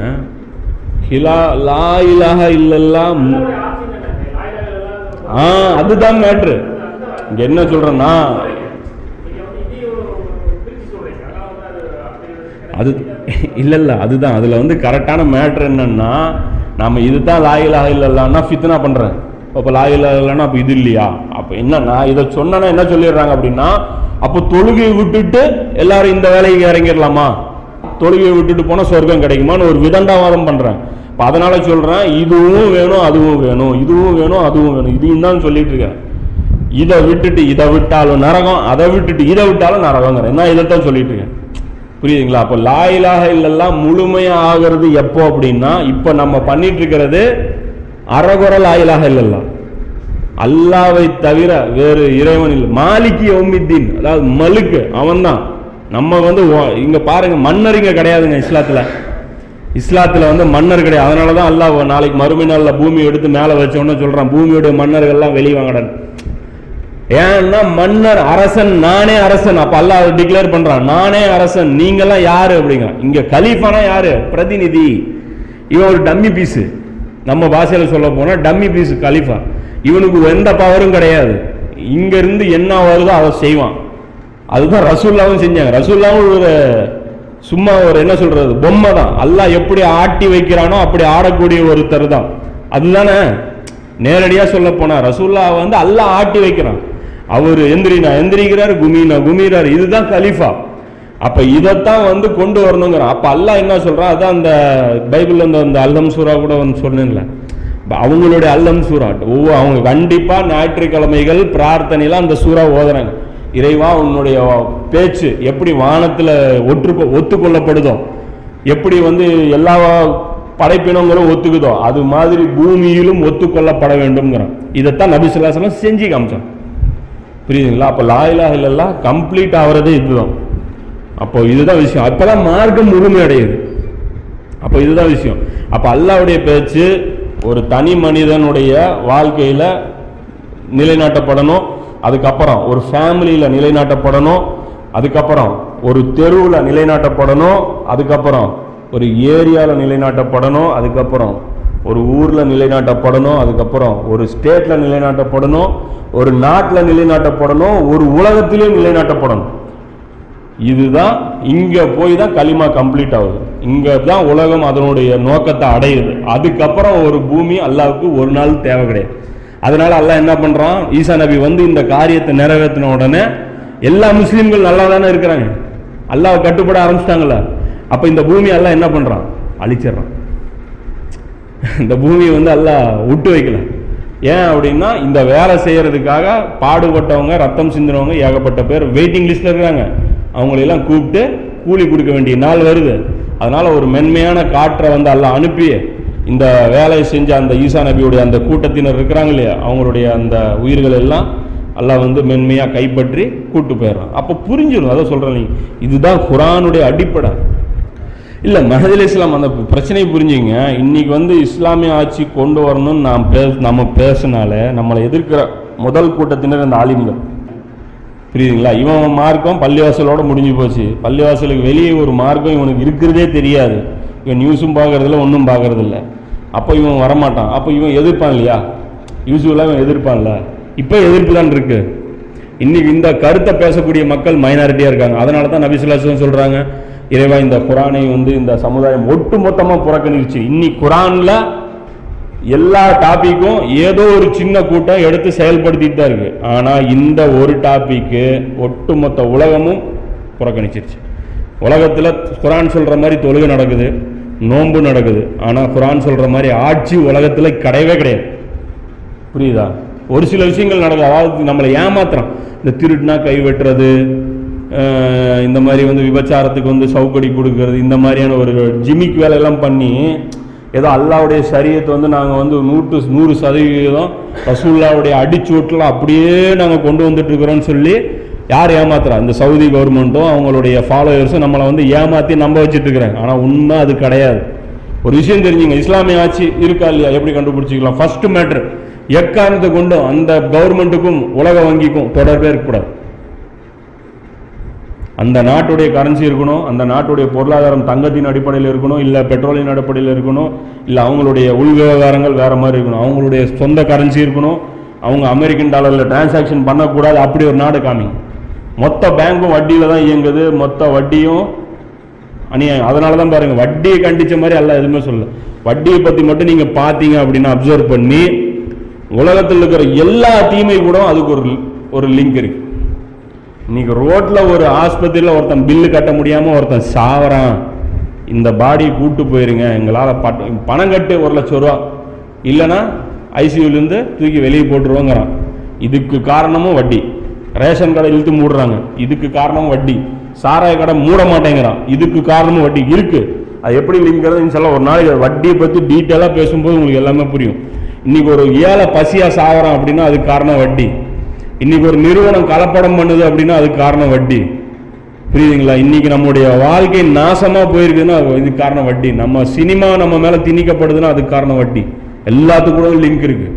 இந்த வட்டி வந்து சாதாரண மேட்டர் இல்லை. அதனால தான் அல்ல தன்னோட போர் அப்படிங்கிறோம். நீங்கள் வட்டியை தடை பண்ணுற ஒரு நாடு காமிங்க. அமெரிக்க இங்கே பாருங்க, சவுதி கவர்மெண்ட்டுடைய முழு பெட்ரோல் விற்குது இல்லையா காசு, பெட்ரோல் விற்கிற காசு சவுதி கவர்மெண்ட் எங்கே வச்சுருக்கு? அமெரிக்காவுடைய பேங்க்கில் வச்சுருக்கு, ஃபெடரல் ரிசர்வ் பேங்க்கில் வச்சுருக்கு. என்னவா வச்சுருக்கு? அமெரிக்கன் டாலராக வச்சுருக்கு. அதுக்கு வந்து வட்டி வருது, வட்டி யூஸ் பண்ணுது. அந்த பேங்கிங் சிஸ்டம் இருக்குல்ல, இது முற்றிலும் ஹராம். இந்த பேங்கிங் சிஸ்டமில் தான் இவங்களுடைய எல்லா பணமும் அங்கே இருக்குது. இவங்க பொருள் கூட இவங்க எடுத்து இவங்க வந்து விற்கும்போதுக்கு இவங்களுக்கு ரைட்ஸ் கிடையாது. அமெரிக்கன் டாலரில் தான் இதை வந்து விற்கணும். மாற்றி செஞ்சவங்க யார்? கடாஃபி பண்ணால் இது அமெரிக்கன் டாலரை ஏற்றுக்க மாட்டேன்னு சொன்னவன் எல்லாருமே பார்த்தீங்கன்னா அழிக்கப்பட்டான். ஹிட்லரு என்ன பண்ணான்? ஜெர்மனியில் தனக்கு சொந்தமாக கரன்சி ஓப்பன் பண்ணான். இவங்களுடைய அந்த பேங்கிங் சிஸ்டத்துக்கு கீழே நான் வரமாட்டேன்னா அழிக்கப்பட்டான். அதே மாதிரி சதாம் ஹுசேன் இதே தான் பண்ணும். கோதுமையை கொடுத்துட்டு பெட்ரோல் வாங்கிக்கோங்க, நான் வந்து காசு அமெரிக்கன் டாலர் நான் அக்செப்ட் பண்ண மாட்டேன்னா, இதுதான் பிரச்சனை. அப்போ இது கொண்டு வர்றது தான் இஸ்லாமிய ஆட்சி. இப்போ இதை கொண்டு வந்தாங்கன்னா மாதில் இஸ்லாம் வந்தாங்கன்னா சவுதி கவர்மெண்ட்டே எதிர்க்கும். மஹதில் இஸ்லாம் வந்து என்ன சொல்லும் அப்படின்னா, எப்படி ஈசா நபியை போலி மசின்னு சொன்னாங்களோ அது மாதிரி மஹதில் இஸ்லாம் வந்து போலி மஹதி அப்படின்னு சொல்லி முர்தல் சத்த விடுவேன்.